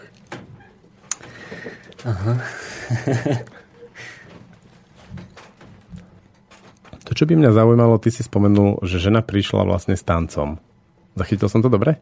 Keď ste začali v kapele spájať hudbu s e, tancom. Ako teraz e, žena ako moja? Hej, tvoja žena. Ja, no. Povedz o tom, povedz ten príbeh. A, no zase, není to nejaké, nejaký šťavnatý, vášnivý príbeh.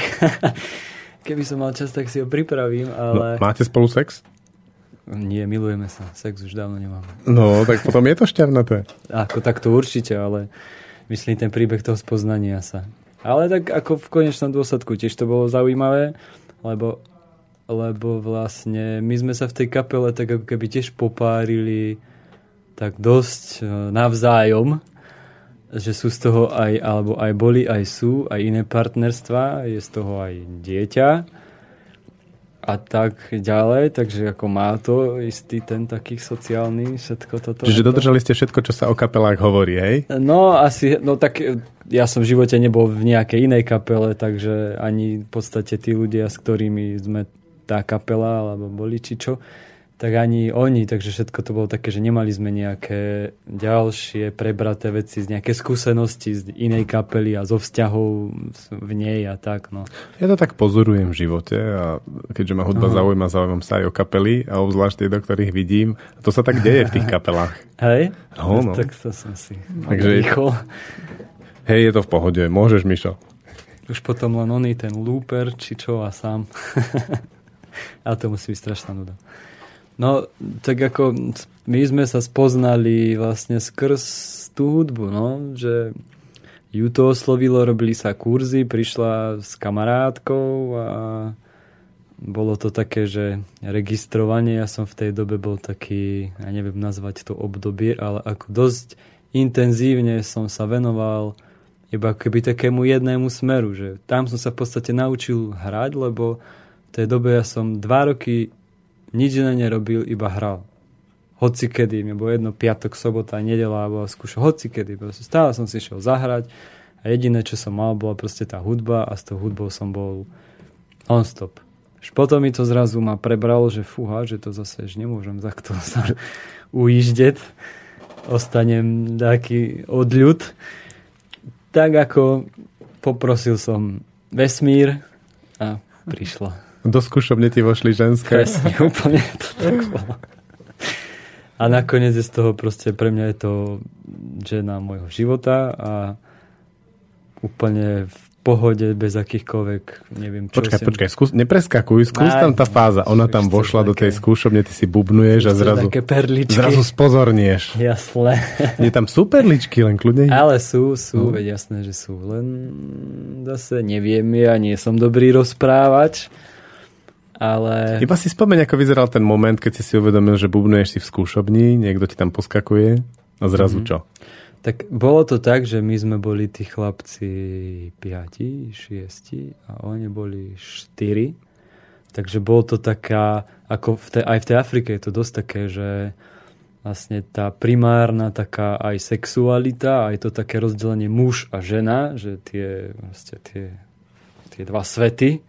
Takže my sme boli tí ako ten hudobný, vtedy sa dievčata do hudby neplietli, iba tancovali. My sme proste hrali a tie tance, oni sú aj také, ako sú tiež ako tá hudba živelné, troška niečo s tým, ale mm, vyjadrujú tam proste, sú tam tie pohyby, že isté rytmy sú napríklad o zvádzaní a takéto veci, no ten sme radi hrali. a sú rôzne, hej, a, a vlastne tam už to bolo také, že už keď aj ako solista niečo, tak musíš s tou tanečnicou proste mať ten kontakt taký, nechcem to nazvať každou osobitne osobný, ale proste musí tam byť isté prepojenie, ktoré vzniká tým časom a asi aj tými sympatiami a tak a tak a tak. No takže to tak nejak e, išlo, no. A čo to bolo, že to bola práve táto z tých štyroch, z tých piatich? Štyroch. No, poviem pravdu. V podstate ona ulovila mňa. Takže asi tak, no. Čím si ťa získala? Vieš, čím ja som potom nad tým rozmýšľal asi to majú aj mnohí tak, že ja som ten rak a taká tá vodička, taký proste, kde ma položíš, tak tam sa zahrám. a ona je ten oheň, taký barán proste, oheň taký, vú, že tá energia, tie impulzy. A ako keby proste ja to tak vravím, že som požiadal ten vesmír a prišla ona a bolo to ako keby teda stotožňuje sa s tou myšlienkou, že ten partner by mal byť odlišný. Aspoň teraz to vidím ako výhodu. Teraz som tom ako boli z toho spory, ale tam obsiahneš potom ten taký, takú väčšiu, väčšiu, väčší ten priestor medzi tým plus a mínus, alebo tým takým a takým a vznikne tam taký, no akože nenudíme sa, no. Občas v riadných hádkach. No, fú. Vieme spraviť aj takú cigánsku domácnosť dobrú a potom je to ako, ale je to veľmi, veľmi, veľmi, som za to veľmi, veľmi vďačný a a na čo si ťa, nič. čím si ťa teda získala? Získala si ma tým, kým je a ona je taká obzvlášť pre pravdu. Proste, že je taká, sú takí ľudia, ktorí proste tú pravdu k ním príde a ju vidia aj s ňou pracujú, že nikdy nepôjdu do niečoho, za čím nie je tá pravda za čím, s čím nie sú tak akože stotožnení. No. A vlastne tou silou taká, ako taká levica. Tomu už rozumiem viac, lebo to mi pripadalo divné. Uloviť muža na pravdu, chápeš? Akože Ale tak, nepoznám hej, muža, len... ktorý by bol vzrušený z pravdy. Ako tak máš hej, dve veci, že prvá je tá sexualita, samozrejme, tá muž a žena a tie feromóny a potom druhá je tá spiritualita. No a ste, ja som bol vtedy tak kadejak, takže som také, že nebolo to niečo také, že hneď už sexuálne, alebo bolo to, a tým, že mala dieťa, fú, a už hovorím kadečo. Čiže ty si odčím. No jasné. Á, krásne, tak toto je krásna téma, o ktorej sa ja rozprávam rád. Ne, či si. No ako si do toho vošiel? Ani neviem. Tak, hneď. No cudzie decko príde so ženou, ktorú chceš a čo s tým teraz? Tak samozrejme záleží od aké dieťa, v akom je veku a je tam určite asi každý to mal, že je tam hneď taký ten, nie hneď, a je tam taký boj, proste to dieťa bojuje o tú matku a ako matku a nevidí, že proste partner, ja neviem čo, tak ako chvíľu to tam, chvíľu, no bolo to tam, ale drž, držalo sa to ako, ne, neboli tam žiadne extrémy, všetko prebiehalo v pravde a v láske, takže, ale teraz je to tak, akože neviem, no keby inak to povedal, že mám darovať obličku, tak darujem. Myslíš že žene alebo tomu dieťaťu? Aj, aj. Čím si ťa získala? Je to dcera alebo syn? Dcera. Dcera. Čím si ťa získala? To je taká sranda, no. Ona, ona je v podstate tak ako ja.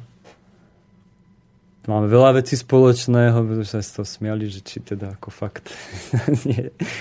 Že je taká, tiež taká tá voda, taká umeleckejšia, taká zasnenejšia, taká bordelárka ako ja, že tá izba, hneď poznáš podľa tej izby, že o akého typ, typ človeka ide, no a žena je teda poriadku milovná, takže má väčší boj s nami dvoma a teraz sme sa mi tak ako zoskupili dvaja, nie zoskupili, ale sme si tak ako máme isté tie spoločné črty charakterové, povahové, takže nás to tak spája, ale samozrejme aj proste no čím, no tiež, tiež je to taký človečik, čo je spravodlivý a správny a má proste cítenie a tu maku má výchovu, je tu už to nové dieťa, že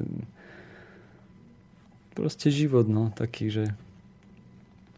Ako vyzeral ten moment, keď z toho boja sa to prelialo už do toho prijatia? Ako vyzeral? No tak...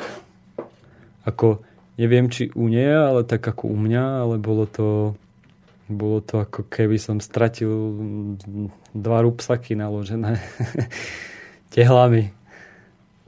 Bolo to veľmi príjemné, no. Vieš povedať nejaké pestvo, čo ti urobila ešte, keď ste bojovali? Nie, ona není taká, že by mi ako robila niečo na schvál, ale tak, ale, ale ani ja jej som nič na schvál nerobil. Boli sme také v podstate v tomto e, také dve deti. Tak ako vyzeral ten boj? tak išiel tam iba o boj o tú pozornosť. Vlastne to bolo celé. Nebol tam boj, že sme sa vadili, alebo v živote sme si nič zle nepovedali, vždy sme si pomohli, aj sme sa zakryli v istých, keď sme čo spravili. Ale ako proste bol tam iba, iba o tú pozornosť. Tak, tak. A už nepoviem radšej ani slovo, lebo. Čo by hrozilo, keby si prezradil príliš veľa? No to neviem. A to t- teraz, tým, že sme riešili dosť tieto vzťahy aj s kapelou kadečo, tak som zistil, že ja som taký človek, že povie, ale vlastne tú váhu slova a tak, že ako stojím si za svojím jedno s druhým, len proste rád poviem, ale potom ako keby to tí ľudia neviem potom o nich a oni si to tak ako nahrávajú, ukladajú a ako taká tá Amerika, všetko, čo povieš, bude raz použité proti tebe, alebo pre teba, dúfam teda. Ale že teda musím si dávať pozor, to mi teraz život priniesol na to, čo hovorím a ako to hovorím a komu to hovorím a kedy. Hej, hej. no, dôležité, no. s tým mám ja problém.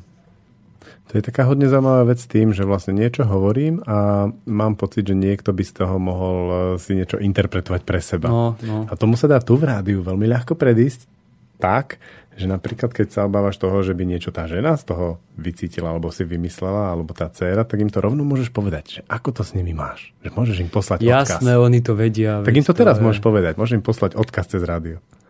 Uh, to zase, na toto, v tomto som ja... Už len to, že som sem prišiel a že mám pred sebou tento mikrofón je veľký posun, keď prídem druhýkrát, tak nie, že by som sa toho hambil, alebo by som to nechcel, ale pre mňa sú to veci osobné a intímne a proste... Myslíš mať pred sebou mikrofón? Nie, ako rozprávať sa o takýchto veciach a odkazovať im, keď viem, že prídem domov a mám ich tam. No, jak to vec nevyťahol ani prvý sexuálny zážitok s ňou? o čom hovoríš? No jasné, ty dobre, ty dobre ideš na struny. Nie, nie, nie. Skončil som na túto tému. Teraz ide priateľ. No. Maťo Krkavec. No, chodí sa oddychnúť.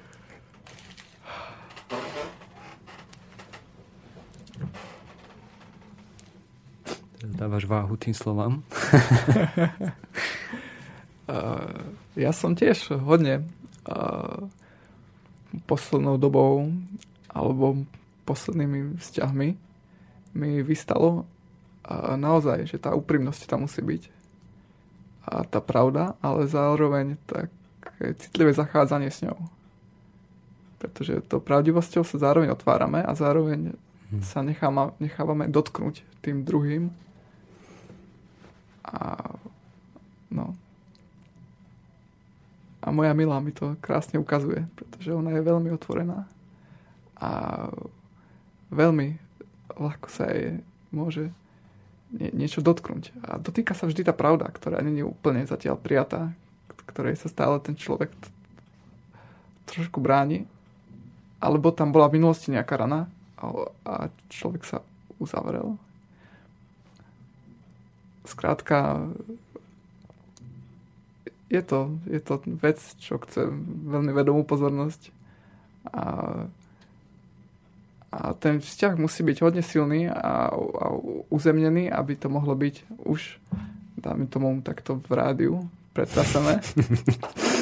A v tomto období, ako ja som s, s mojou priateľkou, je to hodne premenlivé a, a také... Hýbe sa to pod rukami akoby. A vtedy hociaké slovo to dokáže veľmi silne e, do toho zasiahnuť. A dáme tomu to posunúť neúplne žiadaným smerom, a, a, alebo a, je to citlivé skrátka. Ja mám takú skúsenosť, že keď e, sa toho bojíme, tak je dobre hovoriť o sebe. Alebo keď ty povieš čokoľvek o sebe, tak ak sa to tej druhej dotkne, tak čisté mm, ruky. To je pravda, no. No, ako sa to vezme. Čo ty myslíš? Uh, veľa, veľa razy viem, že ja niečím mám ťažkosť, že je to moja ťažkosť. Ale uh, keď to poviem, nemusí to napriek tomu, že je to moja ťažkosť, spraviť dobrú vec ak s tým náhodou má ťažkosť aj ten druhý. Ja som to zažil v mojom prvom manželstve, že ja som hovoril o svojich ťažkostiach a ten druhý to vzťahol na seba, že to je jeho chyba, že ja mám takúto mm. ťažkosť. Viem, o čom Napríklad, hovoríš. No. Ale teraz ako je, myslím, čas sa cez to prehrísť v tejto dobe. V podstate ja som úplne stratil dôveru vo vzťahy, ktoré sú založené na tom princípe, že radšej nebudem hovoriť o svojich ťažkostiach, aby som toho druhého nezranil. No, no, no, teda ako to bolo možno z rodín pred tým, ako od rodičov, že sa radšej nehovorilo. Určite treba sa o tých veciach rozprávať, ale neviem, či chce to naozaj vedome Ale určite v rádiu je to pravú chvíľu, pravý čas a, a veľmi úzko to súvisí, keď si tu mal Roba Jankovicha. A on ako jeho téma sú komunity a spoločenstva a tie skutočné spoločenstva, kde tí ľudia sú naozaj voči sebe otvorení a ktoré sa nevzniknú len tak, ale vyžaduje to prejsť si cez nejaké obdobia od tej pretvárky, alebo no, je to podstate pretvárka, ale pre veľa ľudí je to ten normálny stav a nevedia si predstaviť, že by to mohlo byť inak. Cez nejaké tie hádky a rozpory a, a napätie až po prázdnotu a uznanie, že dobre, tak tá pravda je takáto a moje predstavy na tom veľa ako keby neovplyvňa na jednej strane a na druhej strane, že no skrátka prijať toho druhého, aký je a tým pádom ja môžem byť, aký som a je to naozaj oslobodzujúce. A toto je ten krok k tomu spoločenstvu a to najmenšie spoločenstvo sú tí dvaja ľudia vo vzťahu. Ten, no. a, a tú lásku vnímam o tomto, v tomto rozmere, že alebo ten vzťah milenecký je, keď, keď sa vytvorilo vlastne to spoločenstvo o dvoch ľuďoch. A, a, a vtedy je to ako keby akýsi posvetný priestor utvorený, kde tí ľudia môžu byť voči sebe úprimní. Už nemajú tie zábrany, nechránia sa a môžu povedať tú pravdu, dotýkať sa pravdy, nechať na seba pôsobiť, nechať sa zraniť, alebo dotknúť sa tej rany a upozorniť, že tá rana tam je a potom sa môže jej dať pozornosť alebo nejakým spôsobom zahojiť, prijať, že sa to môže uvoľniť, začať liečiť, hojiť alebo celiť. Celiť je pekné slovo. Ako. Vlastne znamená, že ráno sa celí a zároveň aj slovo, no to je jedno, nebudem. Viete si to predstaviť, že by to raz prišlo, že pre vás príde vaša partnerka alebo manželka a rozplače sa, rozkričí sa na vás, obviní vás z neviem čoho všetkého možného a vy tam proste len ste pre ňu a vôbec si to nevstiahnete na seba? Hej, mne sa to stáva, že som v tom vedome, ale kým som v tom takto jasne, tak sa to neuvoľní. Posledne, keď eh, sme si prešli takýmito štyrmi obdobiami, ako som opísal, tak to viazlo do vtedy, kým som sa ja ako keby do, no, kým som sa ja nezložil. A nepustil do toho konfliktu spolu s ňou? Nie, kým som ako keby sa vzdal to, tej, toho, kto má prehľad. Uh-huh. A až vtedy sa to uvoľnilo a, a prenastavilo a, a ocitli sme sa v tom krásnom stave lásky. No. A viete si to predstaviť naopak? Že ona trebárs e, stojí a nevzťahne si na seba to, že vy tam prineste, kričíte, ste zúfali, môžete aj plakať, hej? A nevzťahne si to ona na seba, že to je jej vina, že vy ste v takomto stave?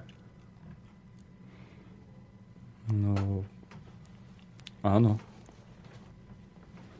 A čo tomu bráni to tak teraz prijať s tým mikrofónom?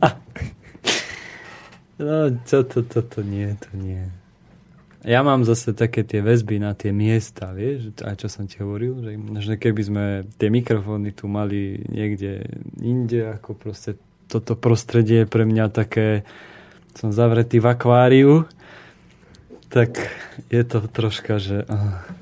A hovorili mi, dávaj si pozor. Kto ti hovoril? Všetci, čo ma poznajú. Že nehovor toho príliš veľa. Neprezrať naše výrobné tajomstvá. A hlavne tí ostatní, čo sú ako vo mne, vieš, také tie... Že aha. ja zase mama varovala predtým, ako som sa šiel, aby som sa nedotýkal Ja som presto vecí. nikomu nič nepovedal. že vy ste obidva vlastne dostali školenie, keď idete do rádia? Tak je to istá forma, to čo rádio, vieš, ako to je, ideš verejne na verejnosť. A ešte slobodný vysielač, to je ako... Mm. Povedz, čo máš za tým. Čo si ty myslel? Teraz za čím? Za tým, že je to slobodný vysielač. Mm. No tak ja neviem, do tejto informačnej záležitosti sa nejak nechcem púšťať, ale tak tým, že tých prúdov je dnes strašne veľa a viem, prišiel som si tým chvíľu už na tom Facebooku, to som mohol povedať, nie jasné. že proste ma tie správy začali ovplyvňovať. Samozrejme som tam asi trávil viac času, ako by som mal, ale nejak ma to aj tak ako zaujímalo a tým, že som človek jednoduchší a hneď ma to tak nejak ako emočne viac chytí, ako že to prejde cez logiku nižšie, tak eh, teraz som chcel čo povedať.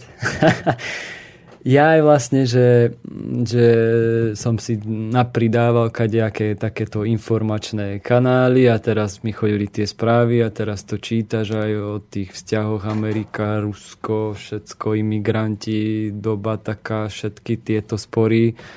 Nechcem tam vôbec teraz zavrtať ani zaplávať, ale ako je toho toľko, že že, nevie, že máš dve možnosti, teda buď to vypnúť úplne, alebo niečomu veriť. A teda pre mňa sa ten slobodný vysielač stal ako, že nie, že, tom, že sa nestotožňujem s dosť vecami, ale ako takéto médium, že som tu, poznám vás a je to také osobnejšie, že asi skôr sa prikloním k tej správe z toho osobného vysielaču, či slobodného.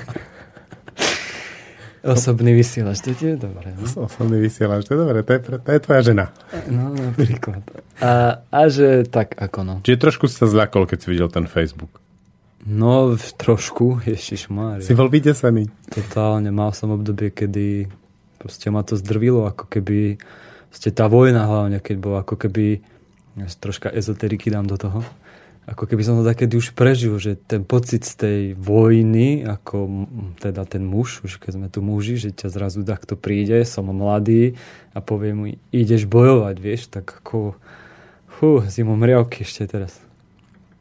A keď vieš, že proste ne, keď vieš, keď si nie stotožnený s tou ideológiou, že ty musíš ísť bojovať, ale Mm. úplne proti sebe a proti všetkým. že Čo, čo, čo to vlastne je? Že za pakurubu alebo za svoju ženu by si išiel bojovať hneď, ale za nejakú túto veľkú ideológiu niekde No ďalej. veď tak samozrejme.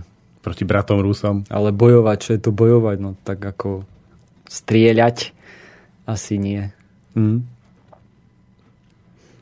Možno ako takedy, vieš, že taký ten jeden na jedného a Na ruky, šabli. nohy. Ani šable, to musí byť ešte hroznejšie, keď ťa takto prepichne. To už radšej gulku. Maťo, ty s tým máš skúsenosti, ty si bol pri šermiaroch. Mm, bolo, bolo to zvláštne. Uh, ja som tam bol, ale ako by sa neodohralo to, čo sa malo. Nedošlo tam k tomu, takému, k tomu skutočnému boju. Mhm. Že to bola hra vlastne. Uh, bola to hra a skrátka, ja som, ja som mal nejaké, som si neodžil ako dieťa. Asi niečo a ako ma to nepustilo až k tým mečom. Ako ty, Aleš, uh, aj čo máte to bytie na tých tatami, niečo také mne chýbalo, aby som naozaj dost, sa dostal k tomu spojeniu, tomu mužskému, s tým bojom, že k- k- telo na telo a, a, a možno krv, alebo sk- skutočne, lebo tie meče tam je už vzdialenosť. A je to už ako keby také hodne pokročilé oproti tomu, keď sa necho držíme zapasy, ako možno u nás sa kedy pasovali tí, tí No, mladí chlapi. No. Tak toto ako keby som si pr- a, prekro- preskočil a v skupine náhodou nebol nikto, kto by to dokázal zbadať, prečo ja mám ťažkosť, že tam niečo nemám ako keby odžité a stále ma niečo brzdí a nebol som prevedený, tak síce som tam vždy bol, vždy som bol ten najslabší, čo mu to nikdy nešlo. A teraz dostupom času si uvedomujem, že, že stále mi tam niečo chýba. A, a čo sa týka tohto boja, takého masmediálneho, tak to vnímal to je niečo úplne inde. To zase je to, ako si povedal, o tých predstavách a o tých nejakých veľkých, neviem, duchoch, myšlienkových formách, alebo ktoré medzi sebou nejak bojujú o pozornosť a, a o tých ideológiách a to je niečo úplne inde od toho nejakého skutočného boja, čo má spojenie so životom a a, no, a tým, keď som si toto uvedomil, tak som si vlastne zbadal nejak, že to, čo je v médiách, že, že je to o tomto. Že tam je, tá podstata je, aby my sme vnímali tú vojnu a boli v stave vojny a, a posilovali tým, že tom, tom dávali pozornosť, zase tie myšlenkové bytosti Áno. a im dávali našu pozornosť, našu, našu silu. Čiže, no, skrátka, ako, je dôležité mať prehľad, ale byť nejakým spôsobom Lenže keď bývaš nad pod letiskom, kde má základňu NATO a denne ti proste preletia tie stíhačky, teraz príde ten letecký deň, tam tie bombardéry a všetko, že ja ako keby normálne som niekedy dostal taký stav, keď to prišlo, boli, mali tam kaďaké cvičenie z NATO, že mne drnčali okná, že to bolo fakt ako som mal pocit, že sa mi spustia do dvora niečo, vieš, že ako srandovné, ale ten pocit na chvíľu v tej sekunde, že fúha, že teda niekto príde a okupácia alebo niečo také, že také taký zmenený stav tej spoločnosti, síce aká je, taká je, ale proste zrazu to niekto zmení. Že tá sila v tom, že fú. Ja myslím, že to je celkom ako reálne, že v tom 68. keď sa nám to stalo, No a nie je to tak dávno všetko. bola to podobná atmosféra ako teraz. Také otvorenie, sloboda, celkom pohoda, trošku vresky, hej, trošku sme riešili, riešili problémy. A zrazu, šup, mal si ich tu. No, ráno sa zobudila, boli tu.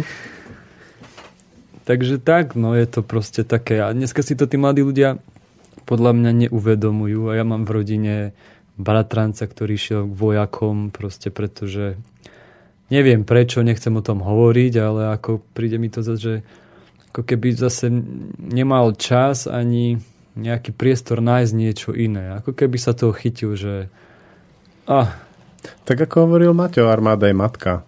No, alebo postarajú sa, dostanem toto, mám také výhody, keď vydržím, budem mať toto, toto, toto a tamto, toto. A v dnešnej situácii zase ako ja ako matka by som toho syna ste nepustil vôbec. Ja ako matka, no. Povedal by si mu synu, nepôjdeš do tej dôstojníckej školy. Tu si gumapušku správ. A, a budeš sa učiť za obuvníka. Alebo. A sem sadaj dole a ideme cvičiť tie podrážky. Aj rytmy. Alebo rytmy. Asi tak, no. Ako čo mne dáva silu sa voči tomu čeliť, že aha, takýto je stav, môže sa, čo, sa stať čokoľvek. Lebo keď sa človek pozrie do tej minulosti, aké veci sa diali, nielen v tomto storočí, ale aj v tom minulom, však to našťastie to, no neviem.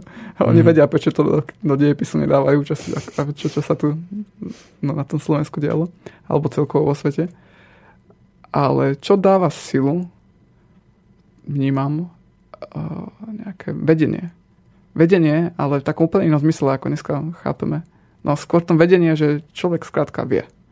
Vie, že on není tá predstava, ktorá zomiera s tým telom, alebo to, že, není to ten, to meno Matej Sabo s tým rodným číslom, ktoré keď alebo ako by som to uchopil. E, ten pocit, že som niečo, čo presahuje to, čo viem.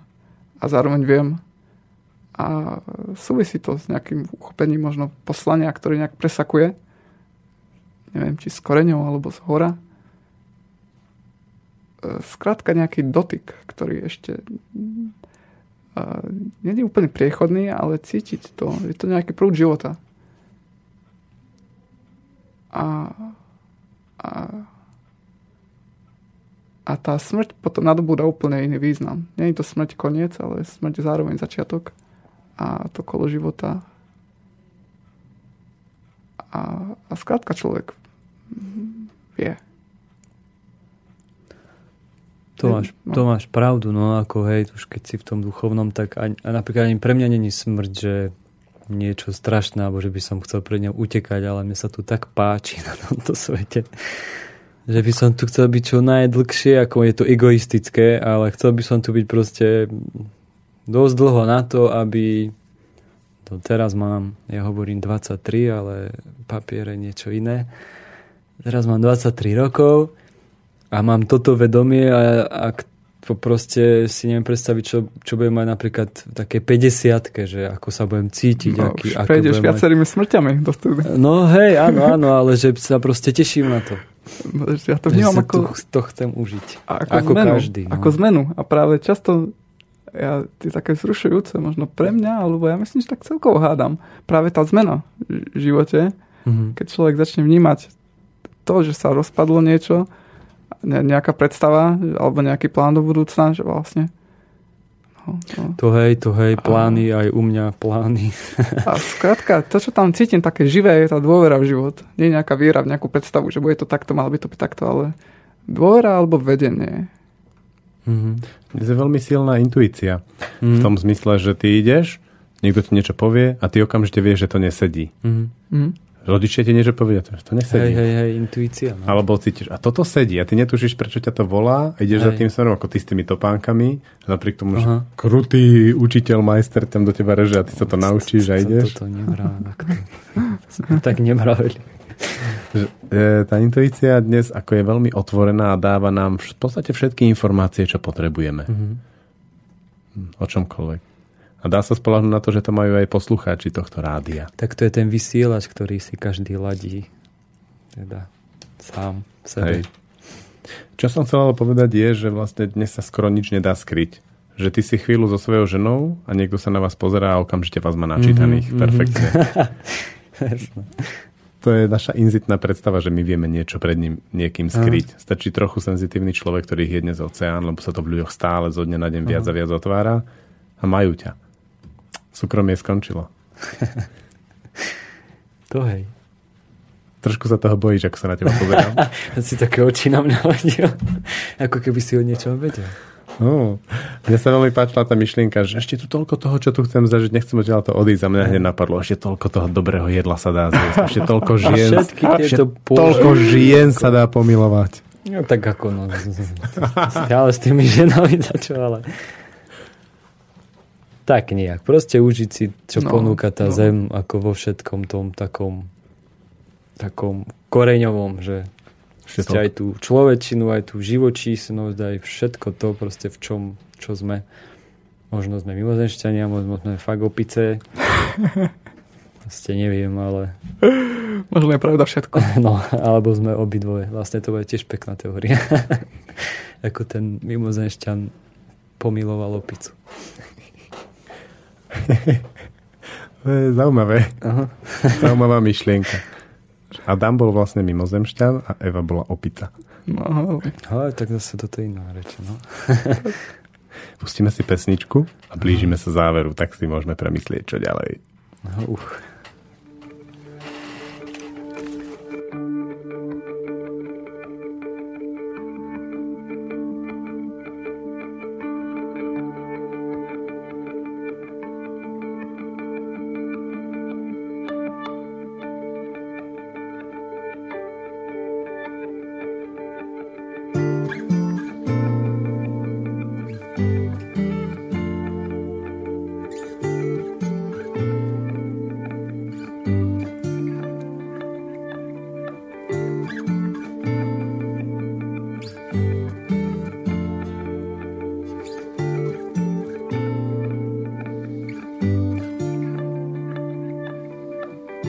Flaša v okne, pohár vo vani, za rámom postavy studene na dlani a všetko zlé je za sklom.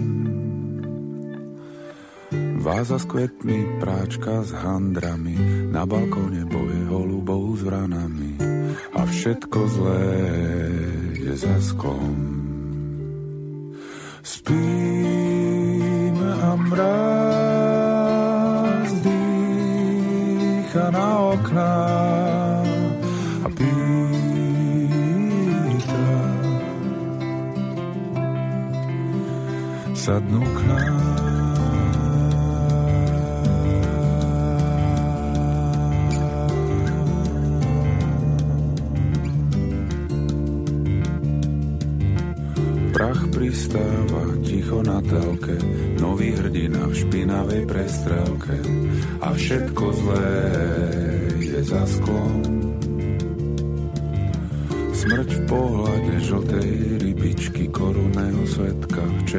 Chybičky a všetko zlé je za sklom.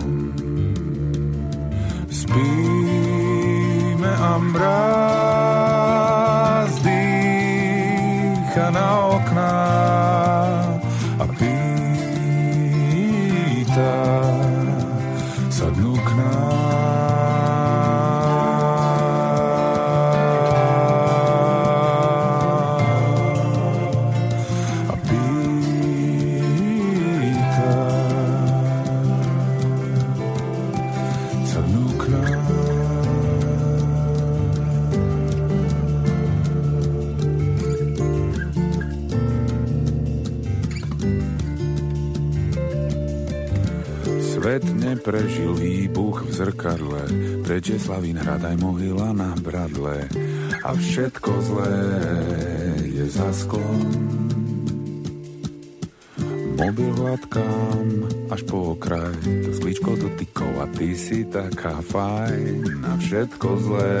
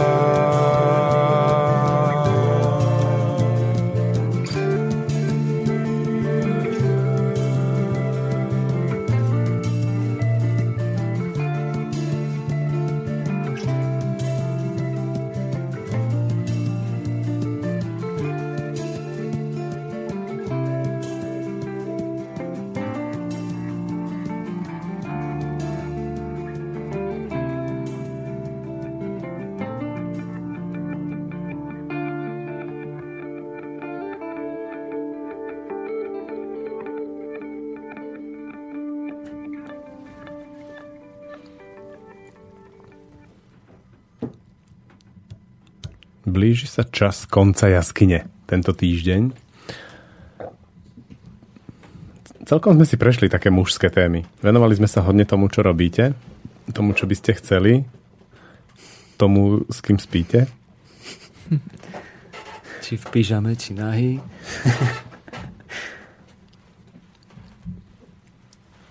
Mal som dnes hodne rýpavú náladu? Nie, pohode. Pohode, hej.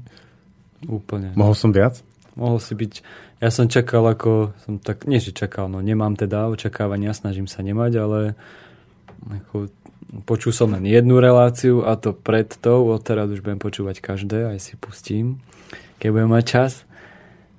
Rád Ale počúvaš svoj hlas? No to, to si určite nepustím, 100%. To ak pustí niekto, keď tam ja budem, musím odísť. Myslíš, že tvoja žena ťa teraz počúva? Teraz možno, že asi nie. Dúfaš. Nie, lebo Nevenka prišla po týždni či po dvoch a bola so Starkou v Turecku, tak si určite užívajú svoju prítomnosť niekde vonka. Ak je pekne a určite nepočúvajú za počítačom. Nemáte to tak, že do záhrady pustíte reproduktor, hej? Mm, to nie. Možno Aby jej susedia počuli. To nie. Radio Express. nie, nie. A u teba, Maťa? Ja sa teším, ako si to vypočujem s odstupom času, možno aj prítomnosti ľudí, čo poznám, rodiny.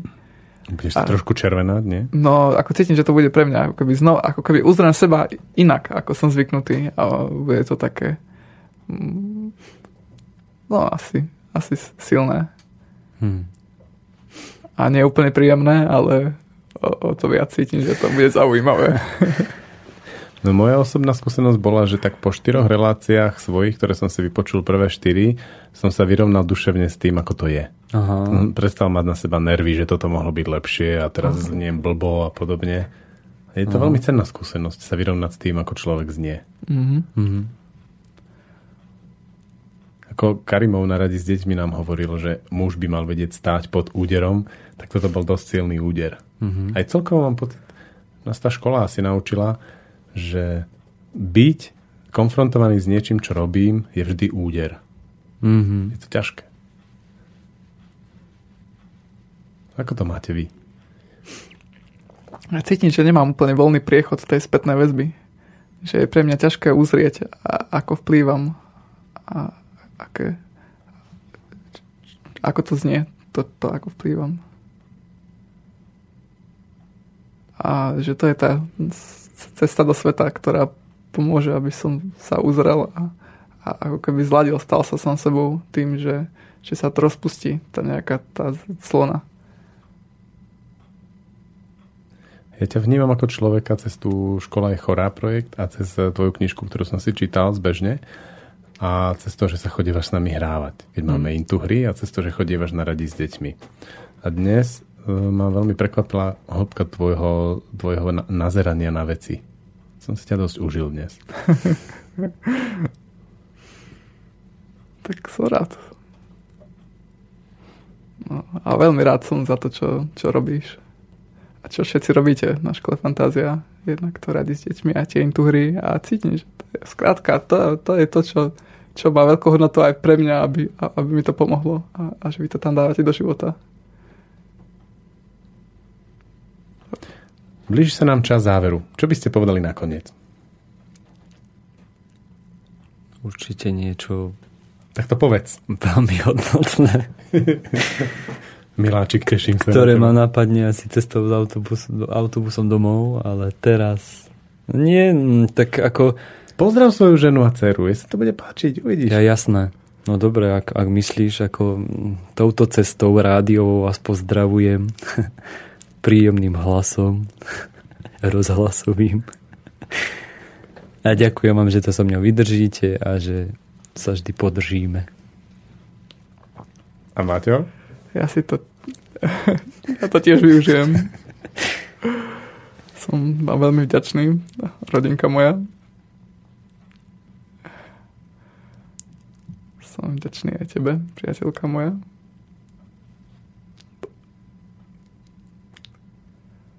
A mohlo by to pokračovať. Vážení poslucháči, musíte si uvedomiť, že tu s tými mikrofónmi to nie je také jednoduché, ako to z toho eteru znie.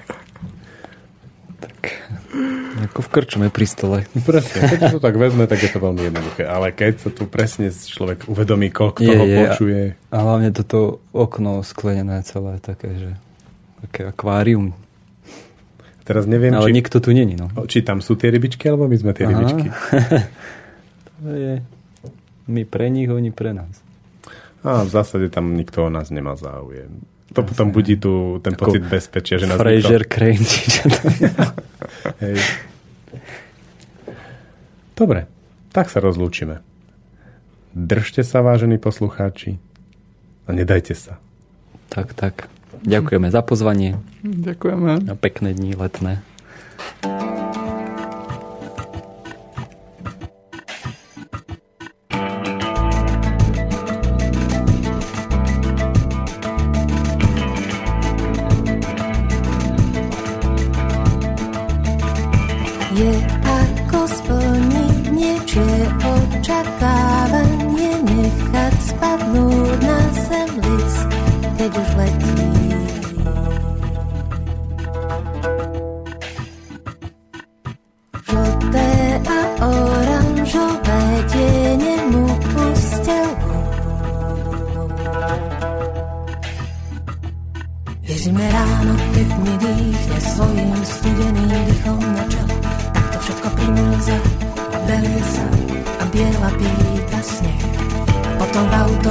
Sa kresby topia a tečú z tváre dole.